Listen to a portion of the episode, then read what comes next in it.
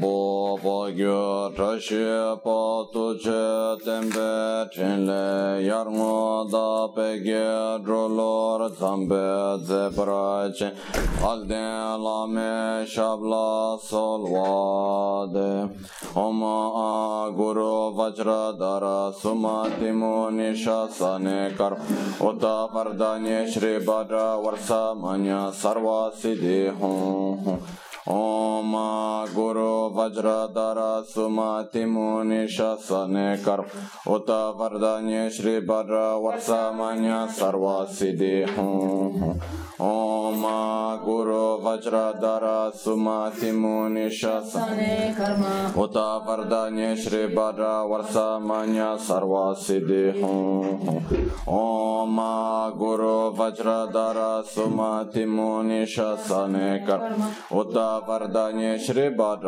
वर्षमन्य सर्व सिद्धि हूँ Oya dagi che tsun lama tuje chen nyamda dala tuje sikso so gebe she san dala tendo so uyun sungi nawa tsedo seje nine sowa debe tse dejen korlo visu lekshu yila sambe deden malu pa geme tungi drubra jingi lo. Tsuni sodan dikdun shape dingi namge yinsu lekshu ne labjen tsuni yonsu tsopa Chera nye dun chamra jingi lo chanchu pargi nyin sen tu gun tu nyu pe me sudro lekshu nip.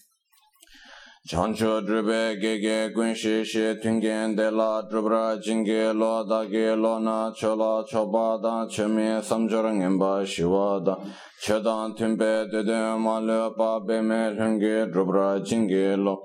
Dorna tene tsira tamche dan techi pardu negab tamche tu rese kemne lama kele tuje chingi dala siksu so gongya drewe nyamda da chala jetsun lame tuje rabgongne Kudan sungi nawa drame tu nyamsu nyungwe kesan tobra sho kewa kundu yanda lama dan drame chiki pela longche sadan lamge yunde rabzo ne dorje changi koba nyurdob sho. Pakyu ke kudan dagi lo pakyu ke sundan dagi nga. Pakyu ke tudan dagi ten yerme chindu chingi Sangye chedan tsoge chanam la chancho pardo dani kyapsu chi dagi cheshe gibe sonam ge drola penchire sangye druparash Sangye chedan tsoge chanam la chancho pardo dani kyapsu chi dagi cheshe gibe sonam ge drola penchire sangye druparash Sangye chedan tsoge chanam la chancho pardo dani kyapso chi dagi cheshe gibe tsonam gi drola penchira sangye druparasho.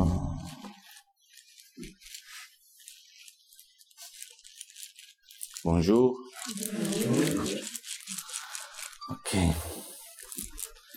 So I'm very happy to be here again. And uh, normally, when we have good experiences, we like to repeat them, no? so, since we came last time and we did teachings about the three main aspects of the path, and uh, I enjoyed it very much, so I'm happy to come back. Tout d'abord, euh, bonjour, euh, bienvenue à tous. Euh, donc, le Vénérable est très heureux d'être ici à nouveau. En général, euh, quand on a une bonne expérience, on est heureux de pouvoir la renouveler, ce qui est son cas. Et donc, la dernière fois qu'il est venu, il a donné un enseignement concernant les trois aspects essentiels du chemin. Et nous allons maintenant continuer avec d'autres explications.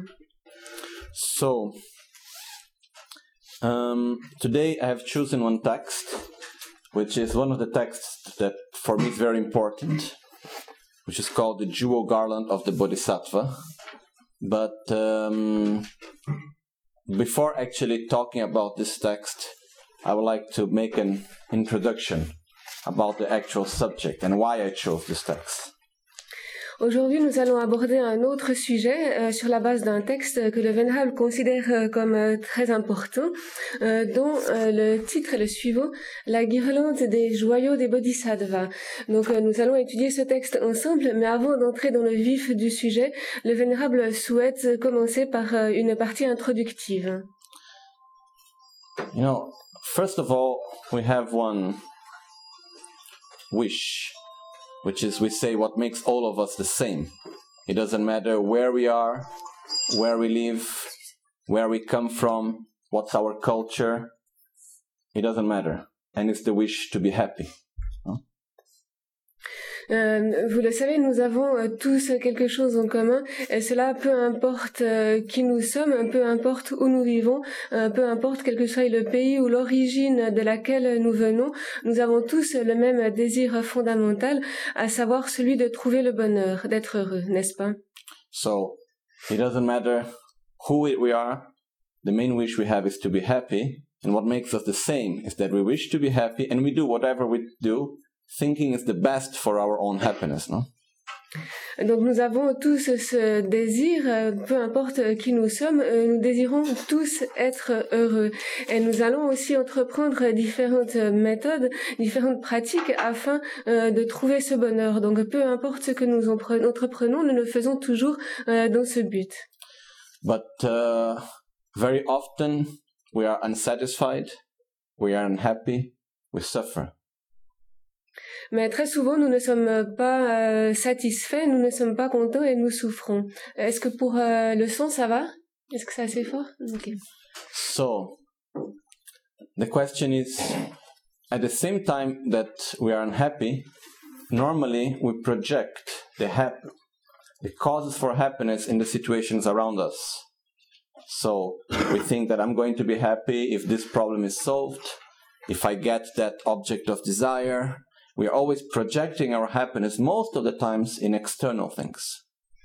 Et euh, la plupart du temps, euh, lorsque nous sommes, nous ne sommes pas heureux, nous recherchons euh, les causes à l'extérieur. Euh, nous recherchons euh, les causes de notre problème en voulant être séparés de ceci extérieur, en pensant qu'il s'agit de la cause de nos problèmes, ou en essayant euh, d'obtenir un objet sur lequel nous imputons la cause du bonheur. Donc ainsi, nous recherchons toujours à l'extérieur les moyens d'éliminer nos souffrances ou de trouver le bonheur. if it worked, wonderful. If by getting material things we can be really happy and satisfied, get as much as you like. Mm. Do the best to have, all- have it all. But the point is that I have met many people in this life that have enough material resources for this and the next 10 lifetimes, uh, have all types of pleasures, have fame and respect and so on, and are still very unhappy, no?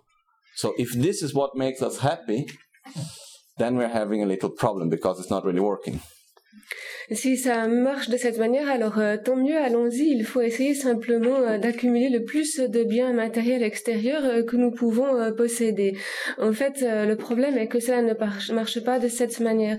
D'ailleurs, le Vénérable lui-même connaît plusieurs personnes, des personnes qui ont obtenu beaucoup de biens de commodités matérielles, qui ont obtenu une certaine réputation, une certaine célébrité, donc qui peuvent obtenir tout ce qu'ils désirent. Mais pourtant, ces gens restent fondamentalement insatisfaits ou euh, non heureux. Et euh, donc, euh, de ce fait, cela montre qu'il y a là un problème. Et si vraiment c'est de cette manière qu'on pouvait trouver le bonheur, ces personnes devraient le posséder. Mais donc, il y a là une espèce de contradiction. So the point is, going directly to the point, is that we want to be happy, first of all. What do we need to do? This is the first step that we need to understand clearly. Donc euh, maintenant, allons directement euh, au point central. Si nous désirons le bonheur, que devons-nous donc faire? It's not by changing the external conditions that we can be happy. This is quite clear. Donc ce n'est pas du tout euh, simplement en changeant les conditions extérieures que nous pouvons être heureux. Cela est tout à fait clair. It's actually by changing our own mind. It's by changing the way how we see the world, the way how we relate to everything else. En vérité, c'est en changeant notre propre esprit, en changeant notre manière de percevoir les choses, en changeant notre manière de percevoir euh, tout ce qui nous entoure euh, dans notre environnement et la manière dont nous nous sommes reliés à cet environnement. If we try just simply to observe our own mind when we are happy, what is actually happiness? Nous pouvons essayer de simplement observer notre propre esprit euh, lorsque nous sommes heureux et nous pouvons nous demander qu'est-ce qui nous rend heureux? So it's basically a state of satisfaction. It's a state of mind. It's an inner state. It's not something external. This is very clear, no? Euh, c'est basiquement un état d'esprit euh, satisfait. Donc il s'agit d'un état d'esprit intérieur à l'intérieur de notre esprit et non pas une, euh, un facteur extérieur. Cela est tout à fait clair. In the same way, when we think about suffering, where is suffering? Is in the external conditions or it's in our insatisfaction, jealousy, fear, and so on? Il en est de même en ce qui concerne la souffrance. Euh, Qu'est-ce que représente véritablement la souffrance? Il ne s'agit pas simplement euh, d'un fait extérieur, euh, c'est plutôt notre manière de réagir avec notre manque de satisfaction, notre, notre jalousie, nos peurs et ainsi de suite. So, you know, one time I was trying to find an explanation very simple about what is our positive and negative emotions. We can give we can give many different types of explanations about positive and negative emotions. There are many philosophical definitions of what is positive and what is negative. But uh, the normal philosophical definition says uh, any action that you do that will bring a result of happiness is positive. Any action that you do that will bring a karmic result of suffering is negative. But then comes the question, how do I know? Hmm. What's the result that is going to bring, no? Euh, maintenant, euh, donc si nous recherchons un peu dans l'esprit, comme le Vénérable a essayé de le faire, euh, si nous recherchons une manière de donner une définition simple euh, de ce qui pourrait être bon ou mauvais, il y a là euh, plusieurs euh, définitions, notamment au point de vue de la philosophie, pour essayer d'expliquer ce qui pourrait être bon ou ce qui pourrait être mauvais, ou ce qui est positif ou négatif. si l'on prend la, la, définition strictement philosophique telle qu'on la trouve dans les enseignements, il est dit euh, que ce qui est positif est euh, tout type d'action qui apporte un résultat euh, bienfaisant pour autrui, alors qu'une action négative est tout type d'action qui apporte un potentiel, donc un potentiel karmique négatif ou de souffrance pour autrui. Alors là, d'accord, il en est ainsi de la définition, mais comment véritablement savoir ce qui peut être bénéfique ou positif pour autrui ou ce qui peut être nuisible? So, to make it more simple for us to understand, this is something which is my own understanding, so it's very possible to be wrong, but from my own experience, I have seen that. How do I know if an emotion is positive or negative? Look upon your own body. If you feel relaxed and with space, that means it's good. If you feel tense, it means it's bad. It's negative. Simple as that. Donc euh, maintenant, comment savoir euh, si les émotions ou euh, les perceptions que nous avons sont naturelles, positives ou négatives? Finalement, on peut essayer de regarder, comme, comme l'a lui-même analysé le Vénérable, que nous pouvons par exemple regarder notre corps hein, et comment nous nous sentons physiquement. Lorsque notre corps se sent dans un état détendu, ouvert, avec suffisamment d'espace pour, par exemple, respirer normalement, alors nous pouvons dire qu'il s'agit là d'une sensation positive d'une émotion euh, positive. Si au contraire le corps se sent tendu, qu'il y a des frictions, euh, c'est là le signe d'une émotion négative. So, uh, we can go very long talking about this, but the point is there is nobody that likes anger or jealousy or pride or miserliness. No one enjoys these feelings, no? This is very clear for us, or insatisfaction. So the point is that as we don't want to have these feelings, what can we do about it? Is there anything we can do or not? Bien sûr, il y a encore euh, beaucoup à dire euh, simplement sur ce point. Euh, maintenant, nous pouvons voir quelles sont ces émotions négatives, mais c'est des choses que évidemment personne n'aime. personne n'aime des émotions comme la colère, comme l'orgueil, comme la jalousie, comme l'avarice et ainsi de suite. donc c'est là évidemment quelque chose de tout à fait naturellement. Nous n'avons pas envie de développer. Est-ce qu'il est possible d'éliminer ces choses? Est-ce que nous avons les moyens pour euh, éliminer ce genre de.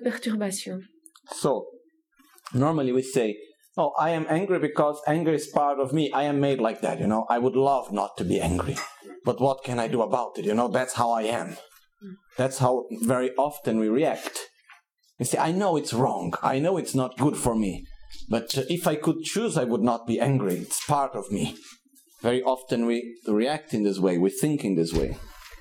Euh, la plupart du temps, euh, lorsque nous nous mettons en colère, nous pouvons penser, bien sûr, je n'aime pas du tout me mettre en colère. Je n'ai pas envie de me mettre en colère, mais euh, cette colère fait partie de moi, je ne peux rien faire contre. J'aimerais bien ne pas me mettre en colère, mais je n'ai absolument pas le choix. En fait, cette colère fait véritablement partie de moi. C'est comme ça, je ne peux pas du tout l'éviter. Donc même si je le souhaiterais, je ne peux pas éviter de me mettre en colère. C'est une partie de moi-même. C'est très souvent de cette manière que nous réagissons. Actually, there is one of the important things that Buddha taught us is that we can actually train our mind, we can educate our mind from a conceptual level, but also, and most importantly, in an emotional level. Mais là, c'est un des points importants euh, parmi les enseignements que euh, Bouddha donne. Euh, c'est-à-dire que nous pouvons nous entraîner sur ce point. Nous pouvons entraîner notre comportement au niveau conceptuel, donc transformer notre comportement au niveau conceptuel, c'est une chose, mais Bouddha montrait également comment il était possible de s'entraîner, c'est-à-dire de changer notre comportement à ce niveau émotionnel. It's like the mind has this beautiful quality. Know, there was one great master called Geshe Chekawa, and he said once, the mind is full of defects, but it has one great quality. What you teach it, it follows.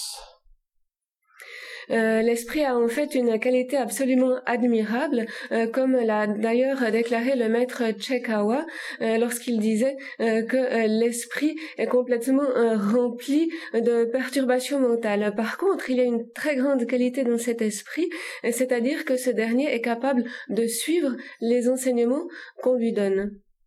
So, it's like maybe to understand better, let's make an example. If we need to learn how to play an instrument, like a violin, okay, what happens? It's not just knowing the conceptual understanding of how I need to play the violin. I need to take the violin, I need to start playing, and after how many hours some nice sounds start to come out? Maybe 100 hours playing, you know, maybe more. But it takes long time. After I go and I play, I play in the beginning better be alone. After some time, some nice sounds start to come out. But after long time playing, maybe thousands and thousands of hours playing, then it becomes automatically spontaneous. I don't even need to think much about it anymore. Okay? Why? Because I got used to it. My mind got familiarized to it. Okay? Euh, c'est la même chose, par exemple, euh, si nous désirons apprendre d'un instrument de musique, euh, par exemple le violon. dans ce cas, il faut bien sûr avoir une connaissance conceptuelle, intellectuelle de la manière dont nous devons user de cet instrument. Mais cela ne suffit pas à un certain moment, il est évidemment nécessaire de prendre le violon en main et euh, de se mettre à la pratique euh, concrètement. Et euh, donc, tout d'abord, il faut s'entraîner pendant un certain nombre d'heures, peut-être une centaine d'heures, voire même beaucoup plus, avant que nous réussissions à sortir quelques sons harmonieux. donc, cela prend beaucoup de temps, mais il est possible de s'entraîner tout d'abord dans des sons qui sont loin d'être harmonieux pour finalement arriver à des sons plus ou moins mélodieux. Et ensuite, il faut encore s'entraîner, euh, même pendant des milliers et des milliers d'heures. Cela peut prendre beaucoup de temps, mais finalement, nous en arrivons au point euh, d'arriver à jouer de cet instrument de manière très mélodieuse, sans avoir la moindre difficulté, sans avoir besoin d'y mettre le moindre effort. Cela viendra en fait tout à fait spontanément, et cela est simplement le résultat de cette longue familiarisation ou entraînement de l'esprit dans cet objet particulier. Shantideva said, Komna lawa migir we ngode kanya yemai. which means there is nothing that is difficult once you get used to it. Euh, comme euh, Shantideva l'a également déclaré, donc là je vous le dis pas en tibétain, il n'y a rien qui ne puisse être développé par la force euh, de la persévérance. So, there is a difference by knowing the, how to say, the conceptual knowledge, the technique of playing a violin. I can read all the books about how I should play a violin. I can know all the theory of how I should play a violin. I can know it perfectly. I can teach it to everyone. But there is a big difference between knowing that and knowing how to play a violin. Okay? Because to know well how to play a violin, I need to play it for a long time, using the knowledge which is important, until it becomes spontaneous. Donc il y a là une grande différence. D'un côté, il est bien sûr nécessaire de développer euh, cette euh, compréhension intellectuelle euh, concernant la méthode pour jouer correctement du violon. Nous pouvons là également aussi nous entraîner à lire tous les différents textes portant sur cette discipline, voire même connaître absolument tous les textes, être capable d'enseigner à notre tour la méthode de jouer du violon de manière tout à fait correcte. Mais à un certain moment, il est aussi nécessaire de prendre l'objet en main et de se mettre nous-mêmes à jouer, donc à, s'entraîner euh, concrètement euh, dans euh, cet instrument, afin de pouvoir finalement arriver au stade où nous serons capables de le faire tout à fait spontanément. Donc bien sûr, la connaissance intellectuelle est très importante. C'est donc le, le, bagage qui nous permet ensuite de nous entraîner dans la pratique de l'apprentissage du violon. Et donc sur cette base, il est possible de s'entraîner graduellement jusqu'à jusqu'à en arriver à devenir une personne particulièrement euh, capable euh, dans euh, l'usage du violon. Donc ceci doit être développé sur la base de cette étude, mais ensuite il faut inévitablement entraîner son esprit à travers donc tout ce processus de familiarisation. So some people they learn all the techniques of how to play a violin, but and they studied for a long time, and then they complain. I learned everything about the violin, but I am still not able to play it.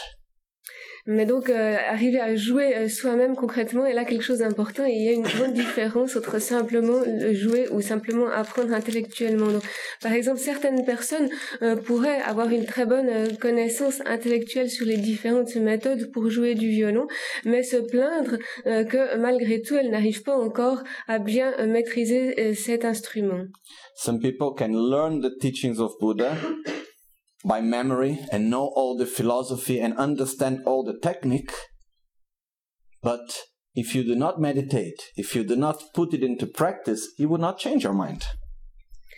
Euh, de la même façon, certaines personnes pourraient avoir une très bonne connaissance des enseignements de Bouddha au niveau intellectuel, avoir même mémorisé énormément de textes, euh, donc être un fin connaisseur en ce qui concerne euh, l'aspect simplement des textes du Bouddha. Mais néanmoins, s'il ne passe pas à un certain moment à la méditation, à la pratique proprement dite, il n'y a aucune manière que cette simple connaissance intellectuelle puisse permettre de transformer leur esprit. And it's for that reason that the teachings of Lojong, mind training, were kept secret for a very long time. C'est pour euh, cette raison euh, que les enseignements du Lojong, c'est-à-dire l'entraînement de l'esprit, ont été euh, préservés de façon secrète pendant très longtemps. Uh, the first teacher who that made them public was Geshe Chekawa. Le premier enseignement public euh, de ce type d'enseignement a été donné par euh, le maître Geshe Chekawa. And he went, he read the text written by Geshe Larin Tampa called The Eight Verses of Mind Training. Il l'a fait en se basant d'un texte écrit par le maître Geshe euh, Longri Tangpa euh, qui est dénommé Les huit versets de l'entraînement de l'esprit. And uh, he was so amazed by these teachings, so he went to look for this for this great master. But he when he arrived in Lhasa, Geshe Larin Tampa was already dead. So had already passed away. So he went to look for who could give him his teachings. So he found one of his main disciples called Geshe Sharawa. Euh, tout d'abord, euh, ce maître donc prit connaissance de ce texte, les huit versets de l'entraînement de l'esprit, et euh, il était complètement émerveillé par ce qu'il pouvait y lire. Il rechercha donc le maître, Langrin Langrin Tompa, qui lui-même avait écrit donc euh, ces huit versets, afin d'en obtenir euh, certaines explications.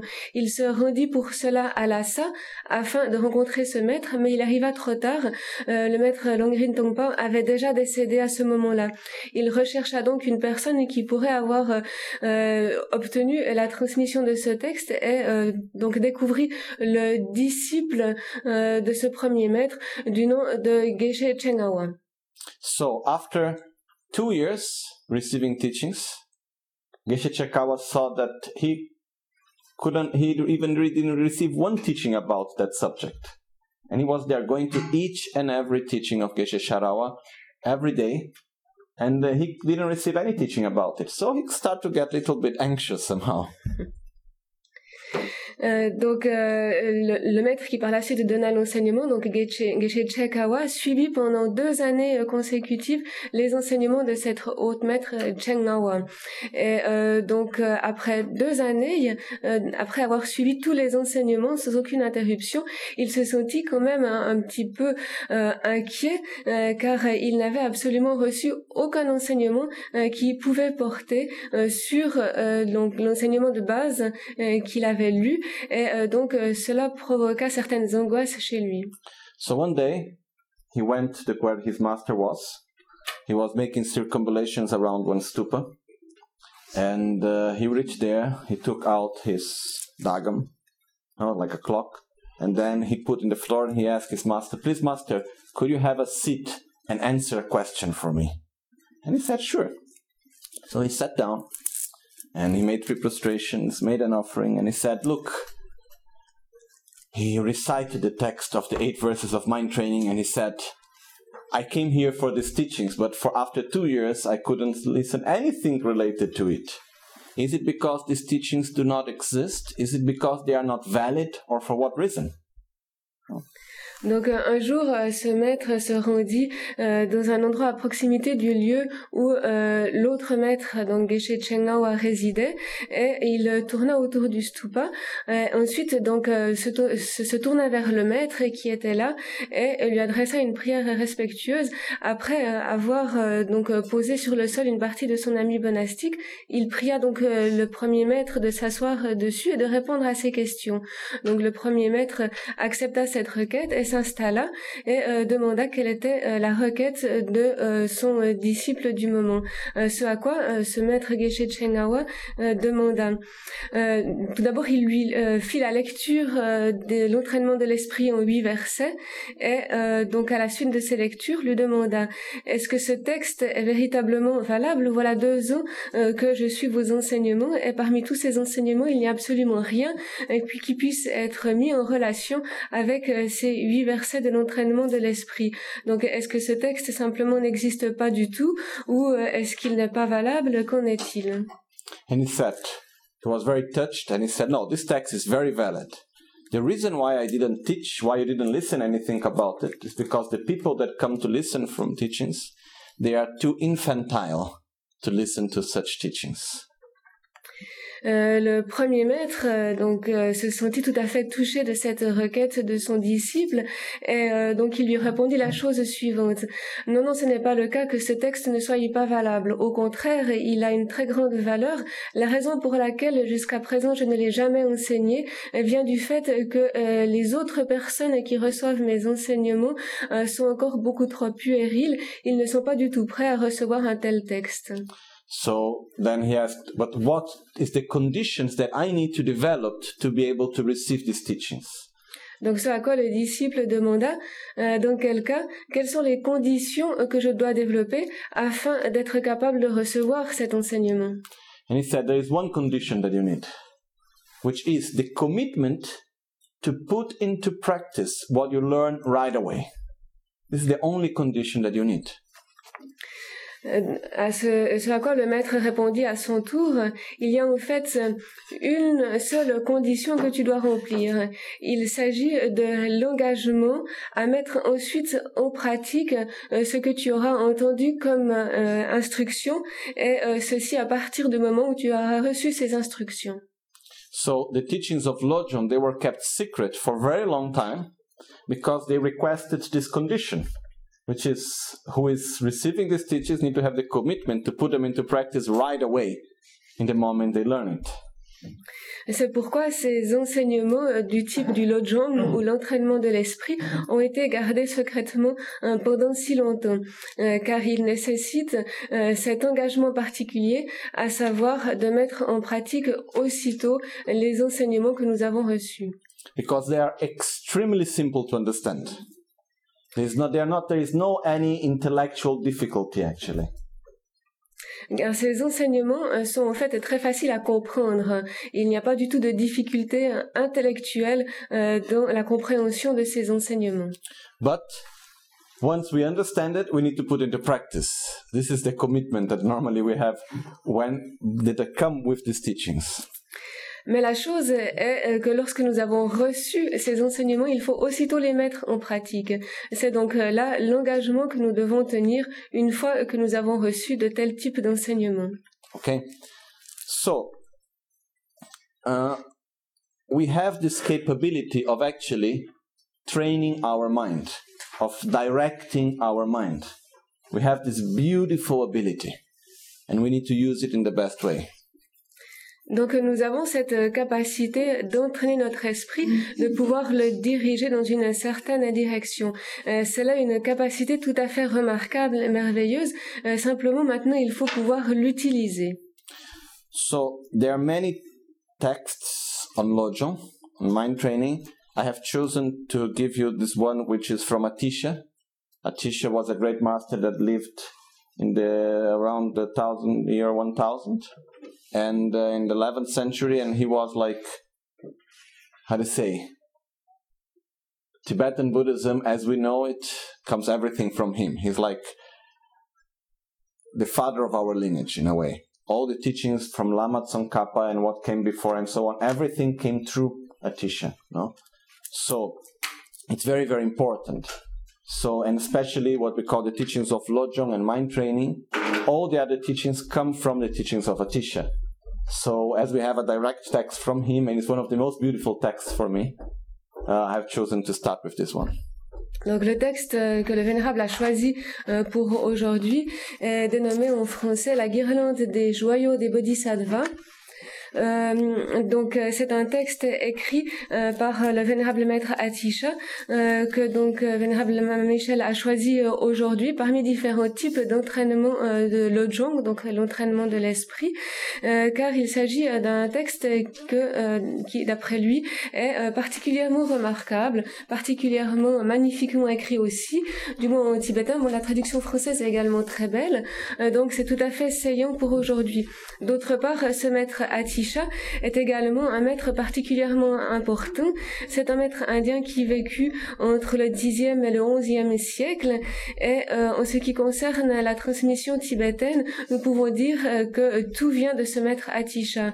Non seulement en ce qui concerne euh, les textes de l'entraînement de l'esprit, c'est Lojong, mais aussi en ce qui concerne différents autres types de textes, tout vient de cette source de ce maître. Et donc tous les autres maîtres éminents à la suite, tels que le maître Jetson Kappa et encore beaucoup d'autres, prennent leurs ressources euh, dans euh, les enseignements et les transmissions de ce maître Atisha. Euh, donc c'est là également particulièrement de bon augure pour nous de commenter sur un tel texte. Et d'autre part, donc le vénérable pense que pour lui-même, ce texte est également particulièrement important. So the first time I read this text was in a book from Geshe. Which is called An Advice from a Spiritual Friend, which is a very good commentary on this text. So, after, if you can actually find this book, and there you have the whole commentary of this text very nicely given. No? La première fois que le Vénérable a, lu ce texte, il l'a trouvé dans un livre écrit par le Vénérable Geshe Rapten Rinpoche, un livre dénommé Les conseils à un ami. je pense que c'est un livre qui existe uniquement en anglais. Et toujours est-il que si vous êtes intéressé, vous pouvez le trouver. C'est particulièrement important car dans ce texte, nous trouvons non seulement euh, l'entraînement de l'esprit sous sa forme racine, mais également un commentaire qui explique parfaitement bien les différents aspects. Donc c'est tout à fait recommandable. So, after I received the transmission teachings of this text from two teachers, one is Geshe Tupten Rinchen in Sera Monastery, and after the abbot of Tashilumpa Monastery in Tibet. So this is the two, how do you say, masters who gave me the transmission of this text. Euh, par la suite, le Vénérable reçut à deux reprises la transmission de ce texte par deux différents maîtres. Tout d'abord, le maître Geshe Tupten euh, Rinchen euh, du monastère de Serra, et ensuite par l'abbé lui-même du monastère de Techilumpo en Inde.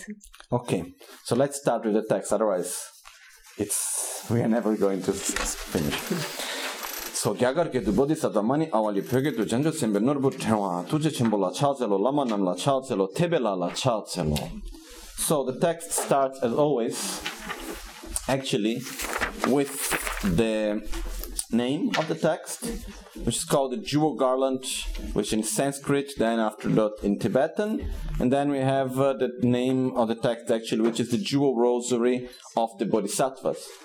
It's a text which is giving us advices of how we should act internally, mostly. Okay? So, and it's called the jewel garland of the Bodhisattva, in a sense like it's like qualities that a Bodhisattva should have, attitudes that a Bodhisattva should have. Okay?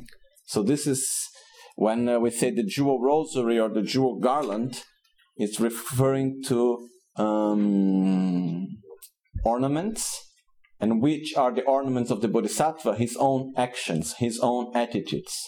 So this is here some attitudes that a bodhisattva should have, and if we want to follow that path, we should train ourselves in. Euh, donc euh, le texte commence par le titre. Euh, c'est donc tout d'abord ce qu'a récité le vénérable en tibétain. donc le texte commence en sens avec le titre en sanskrit Bodhisattva Mali Avali et en tibétain Jonshu c'est un peu une phonétique mais c'est plus difficile à lire. Ensuite, je rends hommage à la grande compassion. Je rends hommage au maître. Je rends hommage aux déités, objets de foi. Donc c'est ici l'introduction le début de ce texte, euh, donc un texte qui porte, comme nous l'avons dit, euh, sur l'entraînement de l'esprit, euh, c'est-à-dire quelles sont les qualités dans lesquelles nous devons nous entraîner ou développer.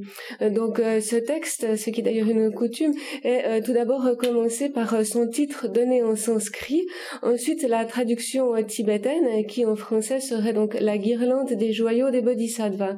Il s'agit donc d'un texte qui montre quelles sont les qualités des bodhisattvas quelles sont les attitudes que ces êtres doivent développer. Cela est comparé à une guirlande de joyaux. Euh, donc ces joyaux euh, sont justement toutes les différentes attitudes positives ou toutes les différentes qualités que ces êtres doivent développer. En guirlande, c'est-à-dire euh, un entraînement de sorte que toutes ces qualités se fassent suite les unes aux autres, et, ainsi donc que tout ce que mettent en pratique ces êtres, que tout ce qu'ils entraînent ne soit que cette succession de qualité ou euh, d'attitude euh, positive. So, it starts with homage to great compassion, homage to the masters, homage to the deities who inspire devotion. So, are the meditational deities. So, the point here is that, first of all, all the great texts start with the homage. And this is something very important for us because it's showing from one side the importance of being humble you know, Atisha is not coming here and saying, oh, look, you know, you follow what I say, I have the best thing to tell you. He's starting, first of all, with his own humbleness, which is very important because uh, humbleness is one of the most important qualities that we need to develop in our own spiritual path. Le texte commence par un hommage. Il est dit Je rends hommage à la grande compassion, je rends hommage au maître, au pluriel, je rends hommage aux déités, objets de foi. Euh, donc euh, tous les textes commencent toujours par une partie de l'hommage. Euh, cela a un point particulièrement important car cela aide à développer la qualité d'humilité. Et c'est là une qualité particulièrement importante. Atisha lui-même ne s'est pas simplement rendu au Tibet en se rendant devant ses disciples et en disant maintenant écoutez car euh, ce que j'ai à dire c'est vraiment le mieux, c'est vraiment top, vous trouverez rien de mieux ailleurs. Donc ce n'est pas du tout ainsi qu'il enseigna. Au contraire, avant toute chose, il montra quelle était sa grande humilité. Et en général, l'humilité est une vertu très importante euh, qu'il est absolument euh, indispensable de développer au début et durant le chemin ou le développement spirituel. To be humble doesn't mean to feel inferior to anyone. Okay? Because sometimes we have this understanding oh i am humble so it means i am i feel inferior to someone. Okay? To be humble it means not needing to compare ourselves with others not feeling superior to anyone and not feeling inferior to anyone.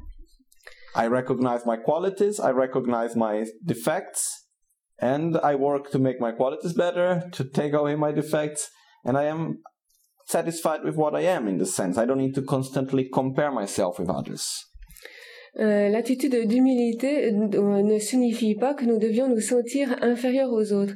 C'est souvent ce qui peut se produire si nous voulons euh, rendre cette attitude d'humilité. Nous avons l'impression de nous sentir inférieurs aux autres. Cela n'est pas véritablement la signification à donner ici. C'est plutôt le fait de ne pas se comparer aux autres personnes, ne pas se sentir supérieur à d'autres personnes, ni se sentir inférieur envers d'autres personnes. simplement ne pas se comparer aux autres, être conscient des qualités que nous avons, aussi bien des défauts, essayer d'améliorer les qualités que nous pouvons déjà posséder et d'un autre côté, essayer de diminuer et d'éliminer les différents euh, défauts que nous découvrons en nous-mêmes. Et simplement euh, se satisfaire ainsi euh, sans toujours essayer de se comparer aux autres personnes. C'est là la juste attitude à développer. So, there is a beautiful saying which says, In the top of the hill of pride, The water or the nectar of the teachings do not remain, and the flower of realizations do not grow. While in the valley of humbleness, the water or the nectar of the teachings remain, and the flower of, of realizations can grow. Il y a une très belle, probablement un verset à ce propos euh, qui dit euh, au sommet de la colline euh, de l'orgueil, l'eau ou le nectar des enseignements ne peut pas rester et la fleur ou les fleurs des réalisations ne peuvent pas se développer ou éclore. Alors que dans la vallée de l'humilité, l'eau ou le nectar des enseignements peut couler aisément et toutes les fleurs des euh, se développe ou euh, éclore facilement. So, homage to great compassion, it makes ref it refers both to actual compassion but also to Chenrezig. Okay, but um, and uh, it's actually the three homages is the importance of seeing when we see the Buddha as the great compassion or Chenrezig in this case, Tuje Chembom is also Chenrezig, his own masters, his own gurus, and all the yidam, Tebel Hala Chatselo, which means the yidams, the deities of meditation, which are actually inseparable one from the other. So it's the importance of showing us the, the need of having a pure relationship with our own gurus, and at the same time seeing the guru as inseparable of all the Buddhas.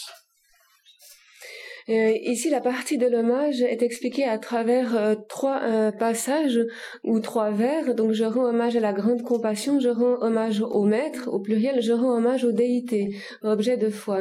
La grande compassion, ou donc ici, Tuje Chenpo. Euh, cela représente donc la grande compassion en soi, mais cela peut aussi faire référence au Bouddha de la compassion, à savoir euh, Chenrezig. Euh, donc euh, cela se fait référence aussi à un hommage destiné au Bouddha.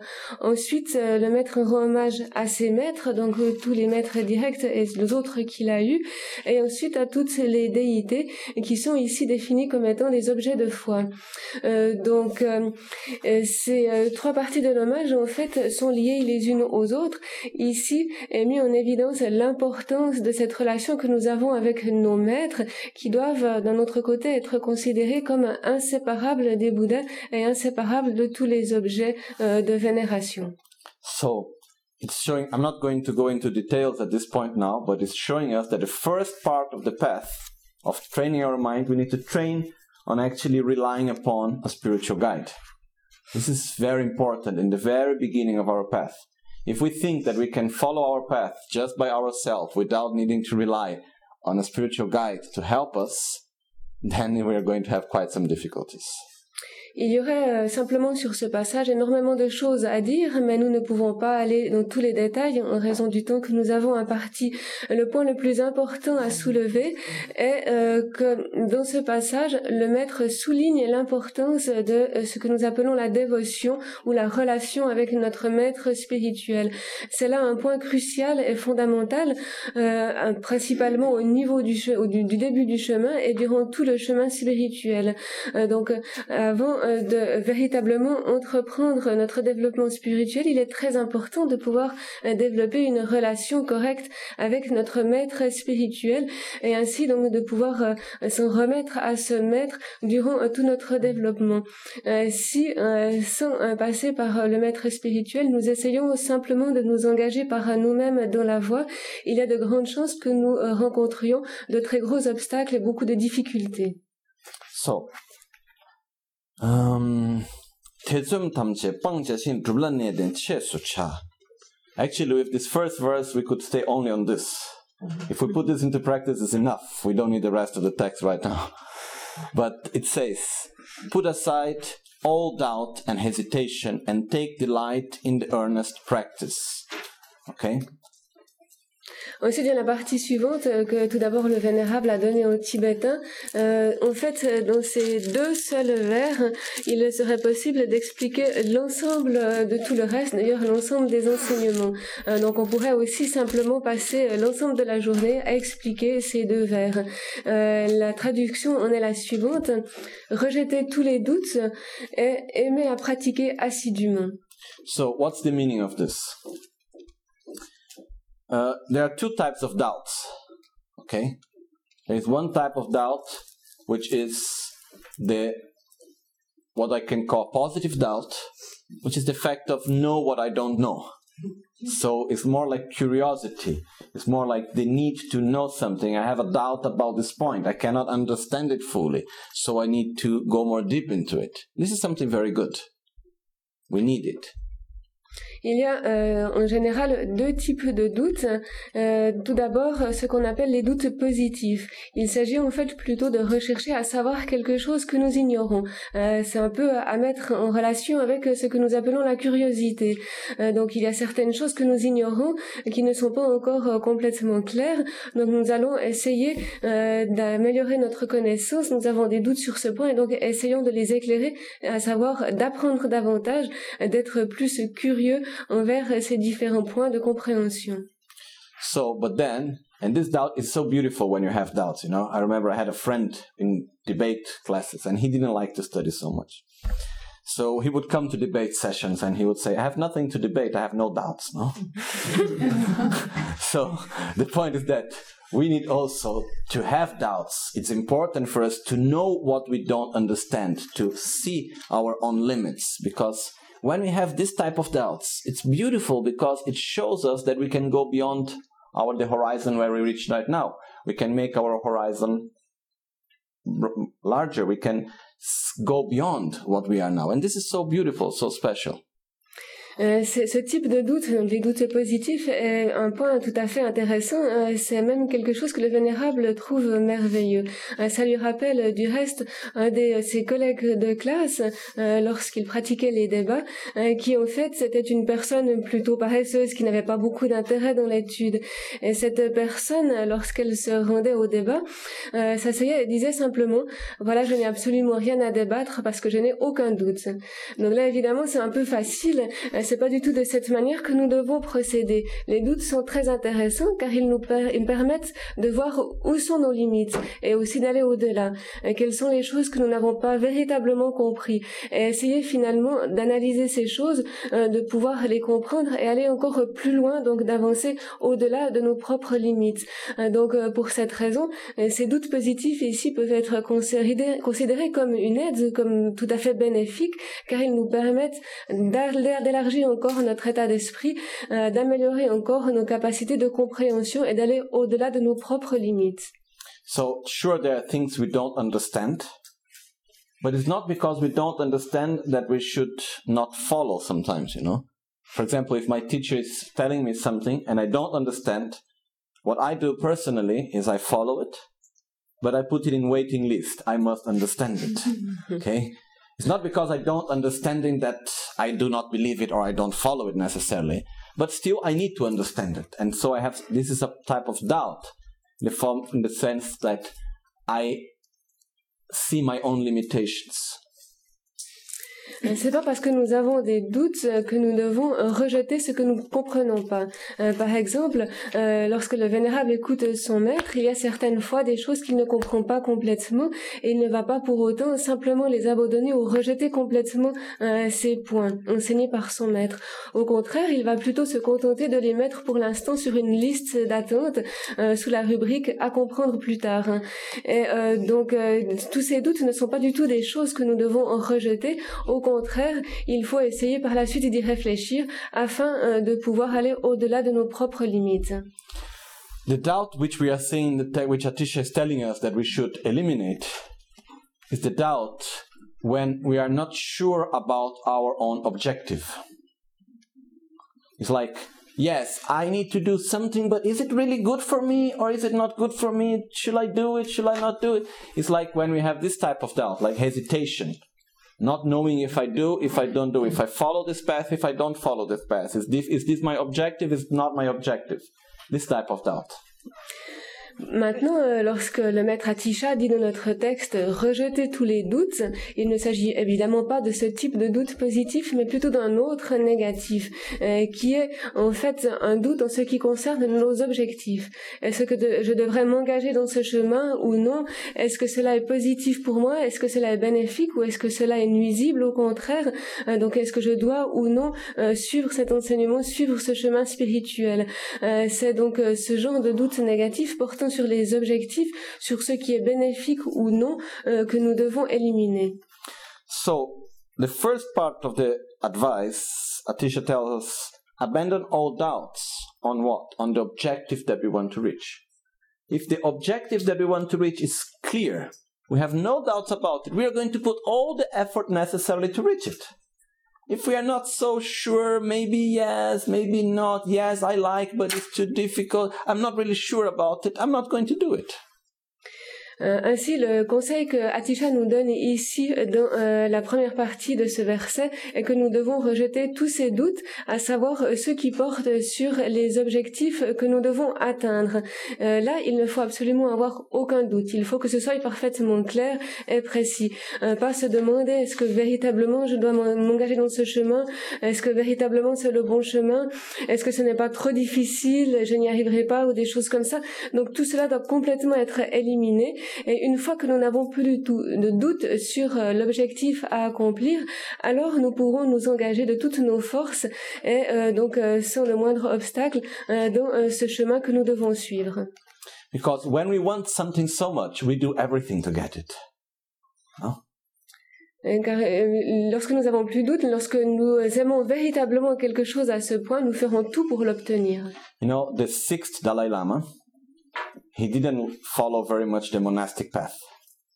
So he had many girlfriends, and uh, he wrote one poem in which he says, If I desired enlightenment as much as I desire woman, I would have already been enlightened a long time ago. no? Euh, par exemple, le sixième Dalai Lama était un personnage particulier qui n'était pas tellement attiré par la vie monastique. Il avait même plusieurs euh, bonnes amies et euh, il écrivit certains poèmes, notamment dans l'un de ses poèmes, il écrivit S'il avait autant d'intérêt à rechercher l'illumination qu'à rechercher des amis, il est certain que je serais déjà complètement illuminé depuis longtemps. So, it's very important, this teaching of the sixth Dalai Lama. Why? Because it's showing us that when we want something so much, we do everything to get it. So I believe one of the main reasons why we are not enlightened is because we don't want it. Okay? Le vénérable pense que cela a néanmoins un enseignement très important que nous donna ce sixième Dalai Lama. Car effectivement, si nous aimons à ce point quelque chose, si nous le désirons de toutes nos forces, alors nous ferons tout ce qui est nécessaire pour pouvoir l'obtenir. Donc, en conséquence, nous pourrons ainsi euh, penser que si nous n'avons pas encore obtenu l'illumination, c'est finalement que nous n'avons pas euh, tant que ça envie de l'obtenir. Sure, we want to reach enlightenment, but, but how many times a day we think about it? When we are when we fall in love to a person, to a position, to something material, how many times a day we think about it? Huh? Once, twice, maybe a little bit more. One Very long. Yes. Bien sûr, nous espérons, nous euh, souhaitons obtenir l'illumination. Mais pourtant, euh, combien de fois par jour y pensons-nous? Au contraire, lorsque nous tombons amoureux d'une personne ou d'une position sociale ou d'un objet matériel, euh, dans ce cas précis, combien de fois par jour y pensons-nous? Juste une ou deux fois ou beaucoup plus? So, when Atisha says, abandon all doubts, and hesitation and take delight in earnest practice. In other words, we could say, fall in love with liberation from samsara, fall in love with enlightenment. Wish it as much as you can and do everything you can to get it. Ainsi, lorsque le maître Atisha nous donne ce conseil, rejeter tous les doutes et aimer à pratiquer assidûment, nous pouvons comprendre le conseil suivant. Euh, tomber amoureux euh, de euh, de l'obtention de la libération individuelle, donc la libération du samsara. tomber amoureux de l'état d'illumination complète. Faites tout ce qui est nécessaire, désirez par tous les moyens obtenir ces buts et faites tout ce qui est nécessaire pour vous engager là-dedans. He's also saying, love yourself. Quelque part, il nous dit aussi, aimez-vous vous-même. What mean, what's the meaning of love? To love means to wish happiness. Simple as that. Mais quelle est la définition de l'amour? Euh, C'est une définition très simple, c'est simplement vouloir le bonheur. But then we have two different types of love. We have what we, I, I call it simple love and active love. Mais maintenant, nous avons deux types d'amour. Le premier que nous pourrions appeler l'amour simple et le second euh, qui serait l'amour actif. Okay. Traditionally, it's called laksam in Tibetan. But the difference is normal love is I say, I love you. I wish you to be happy. But I cannot do anything about your happiness. Ce deuxième type d'amour. Ce deuxième type d'amour est ce que nous appelons l'aksam au tibétain, c'est-à-dire la pensée supérieure ou la responsabilité universelle. Euh, maintenant, en ce qui concerne le premier type d'amour, l'amour euh, simple ou l'amour euh, naturel, il s'agit simplement du fait de souhaiter que soi-même et les autres puissent trouver le bonheur. C'est simplement ça, c'est l'amour. And the other type of love, which for us to understand better, I can call active love. It means I love you, I wish you to be happy, and I will do anything I can to make you happy. Donc dans le premier cas, nous désirons simplement le bonheur des autres, mais nous ne pouvons rien faire pour eux. Dans le second cas, c'est euh, l'amour actif. Et dans ce cas, c'est une pensée qui est destinée vers les autres en disant euh, je, vous aime ou j'aime les autres personnes, je souhaite leur bonheur et je vais faire tout ce qui est en mon pouvoir afin qu'ils puissent véritablement trouver ce bonheur. Et c'est là donc euh, cet aspect de l'amour actif. So, towards ourselves, we all have simple love towards ourselves. Everyone wants to be happy. That's normal. But we miss some active love towards ourselves. En ce qui concerne euh, cet amour simple destiné simplement à nous-mêmes, tout le monde l'a. C'est-à-dire que tout le monde désire être soi-même heureux. Et déjà simplement en ce qui concerne l'amour actif tourné sur soi-même, euh, nous ne l'avons pas aussi facilement. Because what would it mean? It means I want to be happy, and I'm going to do everything I can to be happy. But what does happiness means? What's the actual objective that I want to reach? This is very important to make it clear, no? Because we all want to be happy, but every very often we even don't know what happiness is, no? Euh, car nous désirons tous euh, être heureux et nous avons tous envie d'entreprendre toutes les mesures nécessaires pour trouver ce bonheur. Mais maintenant, euh, très souvent, nous ne comprenons même pas véritablement ce qu'est l'amour ce qu'est le bonheur et comment il est possible de trouver ce bonheur. Donc nous avons tous ce désir de trouver le bonheur, mais très souvent, nous ne comprenons même pas véritablement de quoi il en retourne, comment l'obtenir ou ce que cela représente. I was talking with a friend that was finishing her studies on economics. And uh, we were talking about what's the objective of social development, economical development, no? And that the final objective is actually the happiness of people. But then I asked, what's the definition of happiness, no? And he said, there is no definition for happiness. So even in our society, we have a whole system which is there for happiness without knowing what happiness actually is. So the problem in life very often is that we work very hard for something that actually we don't even know what it is. Euh, le vénérable connaît une personne, un ami euh, qui étudia euh, les sciences économiques. Et donc il arriva un moment où lui-même et cet ami discutaient de ces différentes sciences économiques et donc il arriva que le vénérable demanda à cet ami mais quel est le but d'étudier tout cela? Quel est le but du développement de ces sciences économiques Ce à quoi la réponse fut la suivante donner le bonheur aux êtres. Et donc maintenant une autre question lui fut posée mais qu'est-ce qu'est véritablement ce bonheur? En quoi consiste-t-il? Quelle est sa définition? Et la réponse fut la suivante. En fait, il n'y a pas de définition pour le bonheur. Euh, donc là, évidemment, euh, c'est un peu incohérent. Euh, donc même au niveau conventionnel, il semblerait que tout le monde recherche le bonheur, mais nous ne soyons pas du tout au courant et nous ne comprenons pas véritablement ce que cela représente. So the first thing is we need to make clear what is my objective in life. What do I want? This must be very, very clear to us. If we have doubts of what is my objective, what do I want to do in my life, if we are not really sure about our path, we are never going to be able to put enough effort to reach it. And we are simply going to survive instead of living a life with an objective. Donc maintenant, il est tout d'abord très important de pouvoir euh, définir notre objectif dans la vie, savoir ce que nous nous voulons. Il faut comprendre cela clairement, être tout à fait précis à ce euh, sujet. Euh, donc il faut véritablement comprendre ce que nous voulons dans la vie, quels sont nos objectifs et ensuite donc d'abord les définir et ensuite les suivre. si nous perdons nos objectifs, si nous ne savons pas véritablement ce que nous voulons, alors donc nous n'aurons pas du tout de sens dans cette existence, nous ne ferons que sur survivre, mais nous n'aurons pas véritablement de possibilité d'obtenir un but dans cette existence.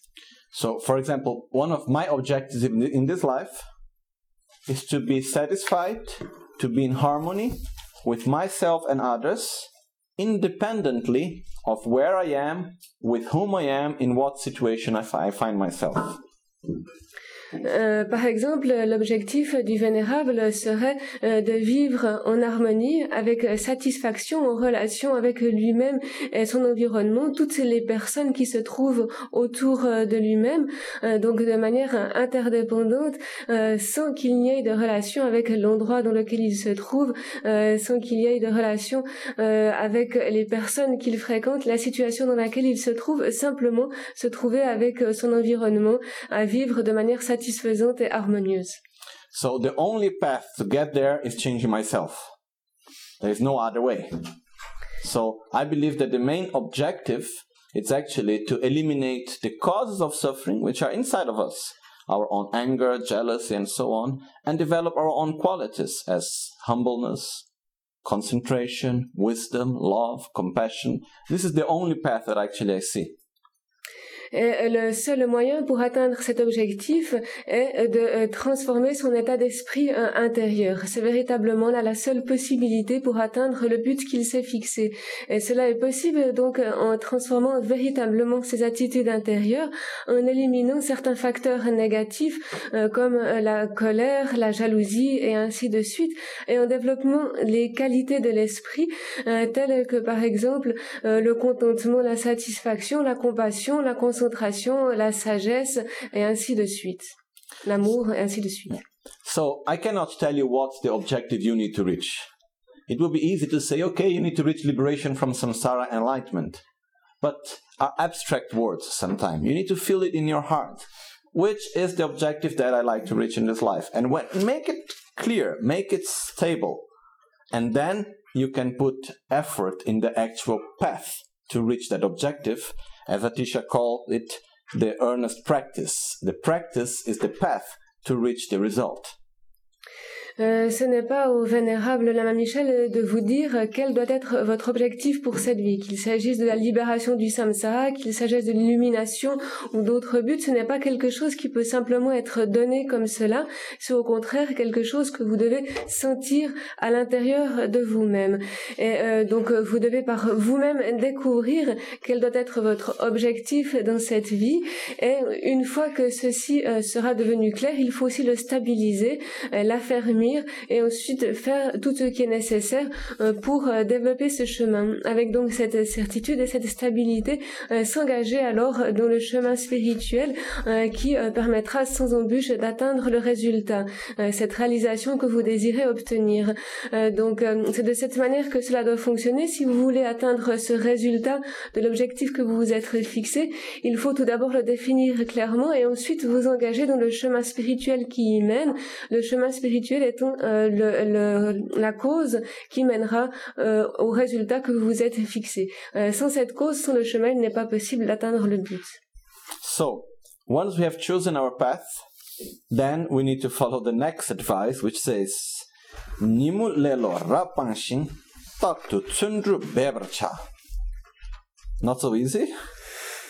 Very simple. It says, abandon entirely lethargy, which means dullness and laziness, and exert yourself constantly with enthusiasm. Euh, une fois que nous avons donc euh, choisi ce chemin à suivre pour obtenir euh, le résultat escompté, il faut suivre les conseils suivants donnés par le maître Atisha, que donna également au tibétain le vénérable. En français, c'est la traduction suivante. Rejetez totalement sommeil, torpeur et paresse et entreprenez toujours entretenez, pardon, entretenez toujours l'enthousiasme. C'est là évidemment quelque chose beaucoup plus facile à dire qu'à faire.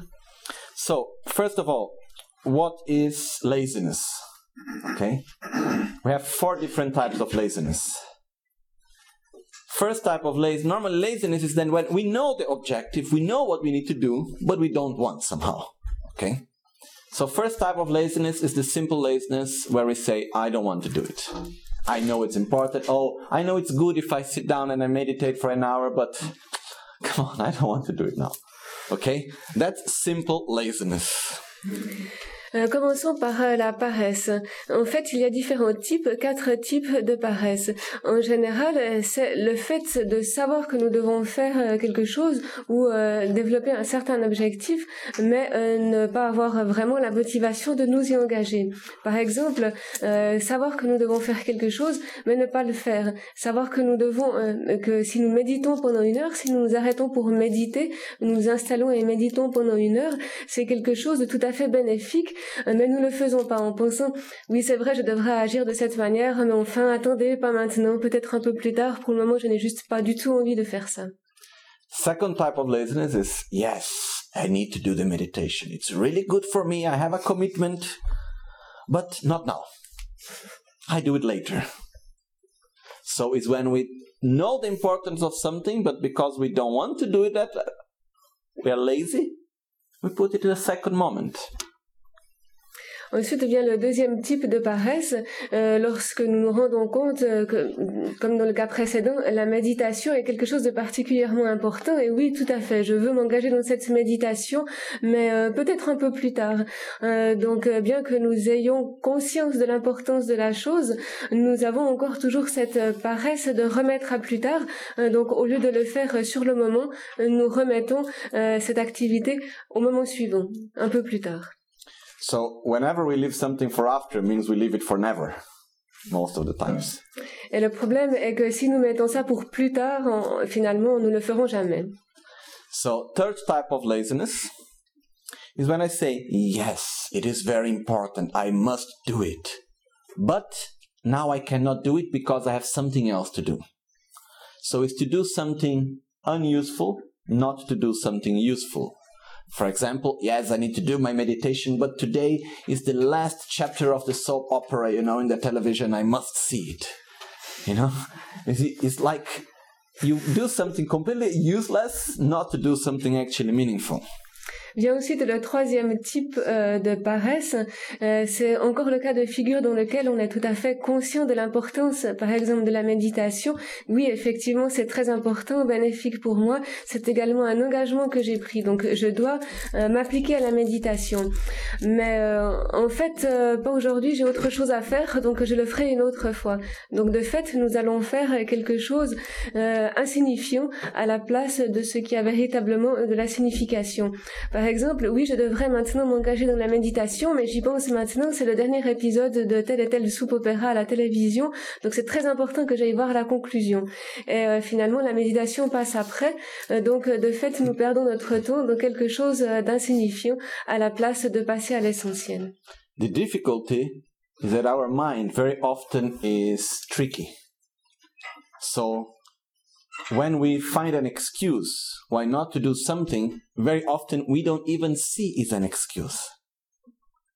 Le problème est que notre esprit est très malin et euh, donc il cherche des excuses toutes faites. Et donc euh, notre esprit nous sort tel et tel type d'excuses que nous acceptons tout à fait euh, stupidement sans véritablement comprendre qu'il s'agit là simplement d'excuses créées par notre propre esprit. Okay, I make a personal example.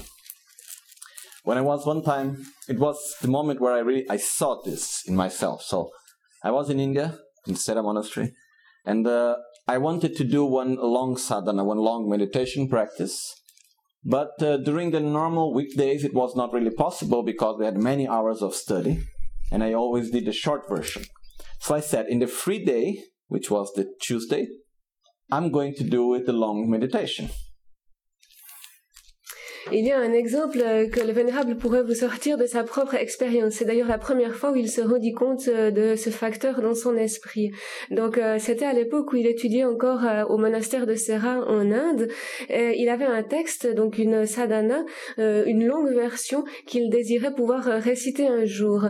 Mais durant le courant de la semaine, il y avait beaucoup de classes à suivre, donc il n'avait pas le temps de pratiquer cette longue méditation et se contentait pendant les les jours de classe de pratiquer la version plus courte.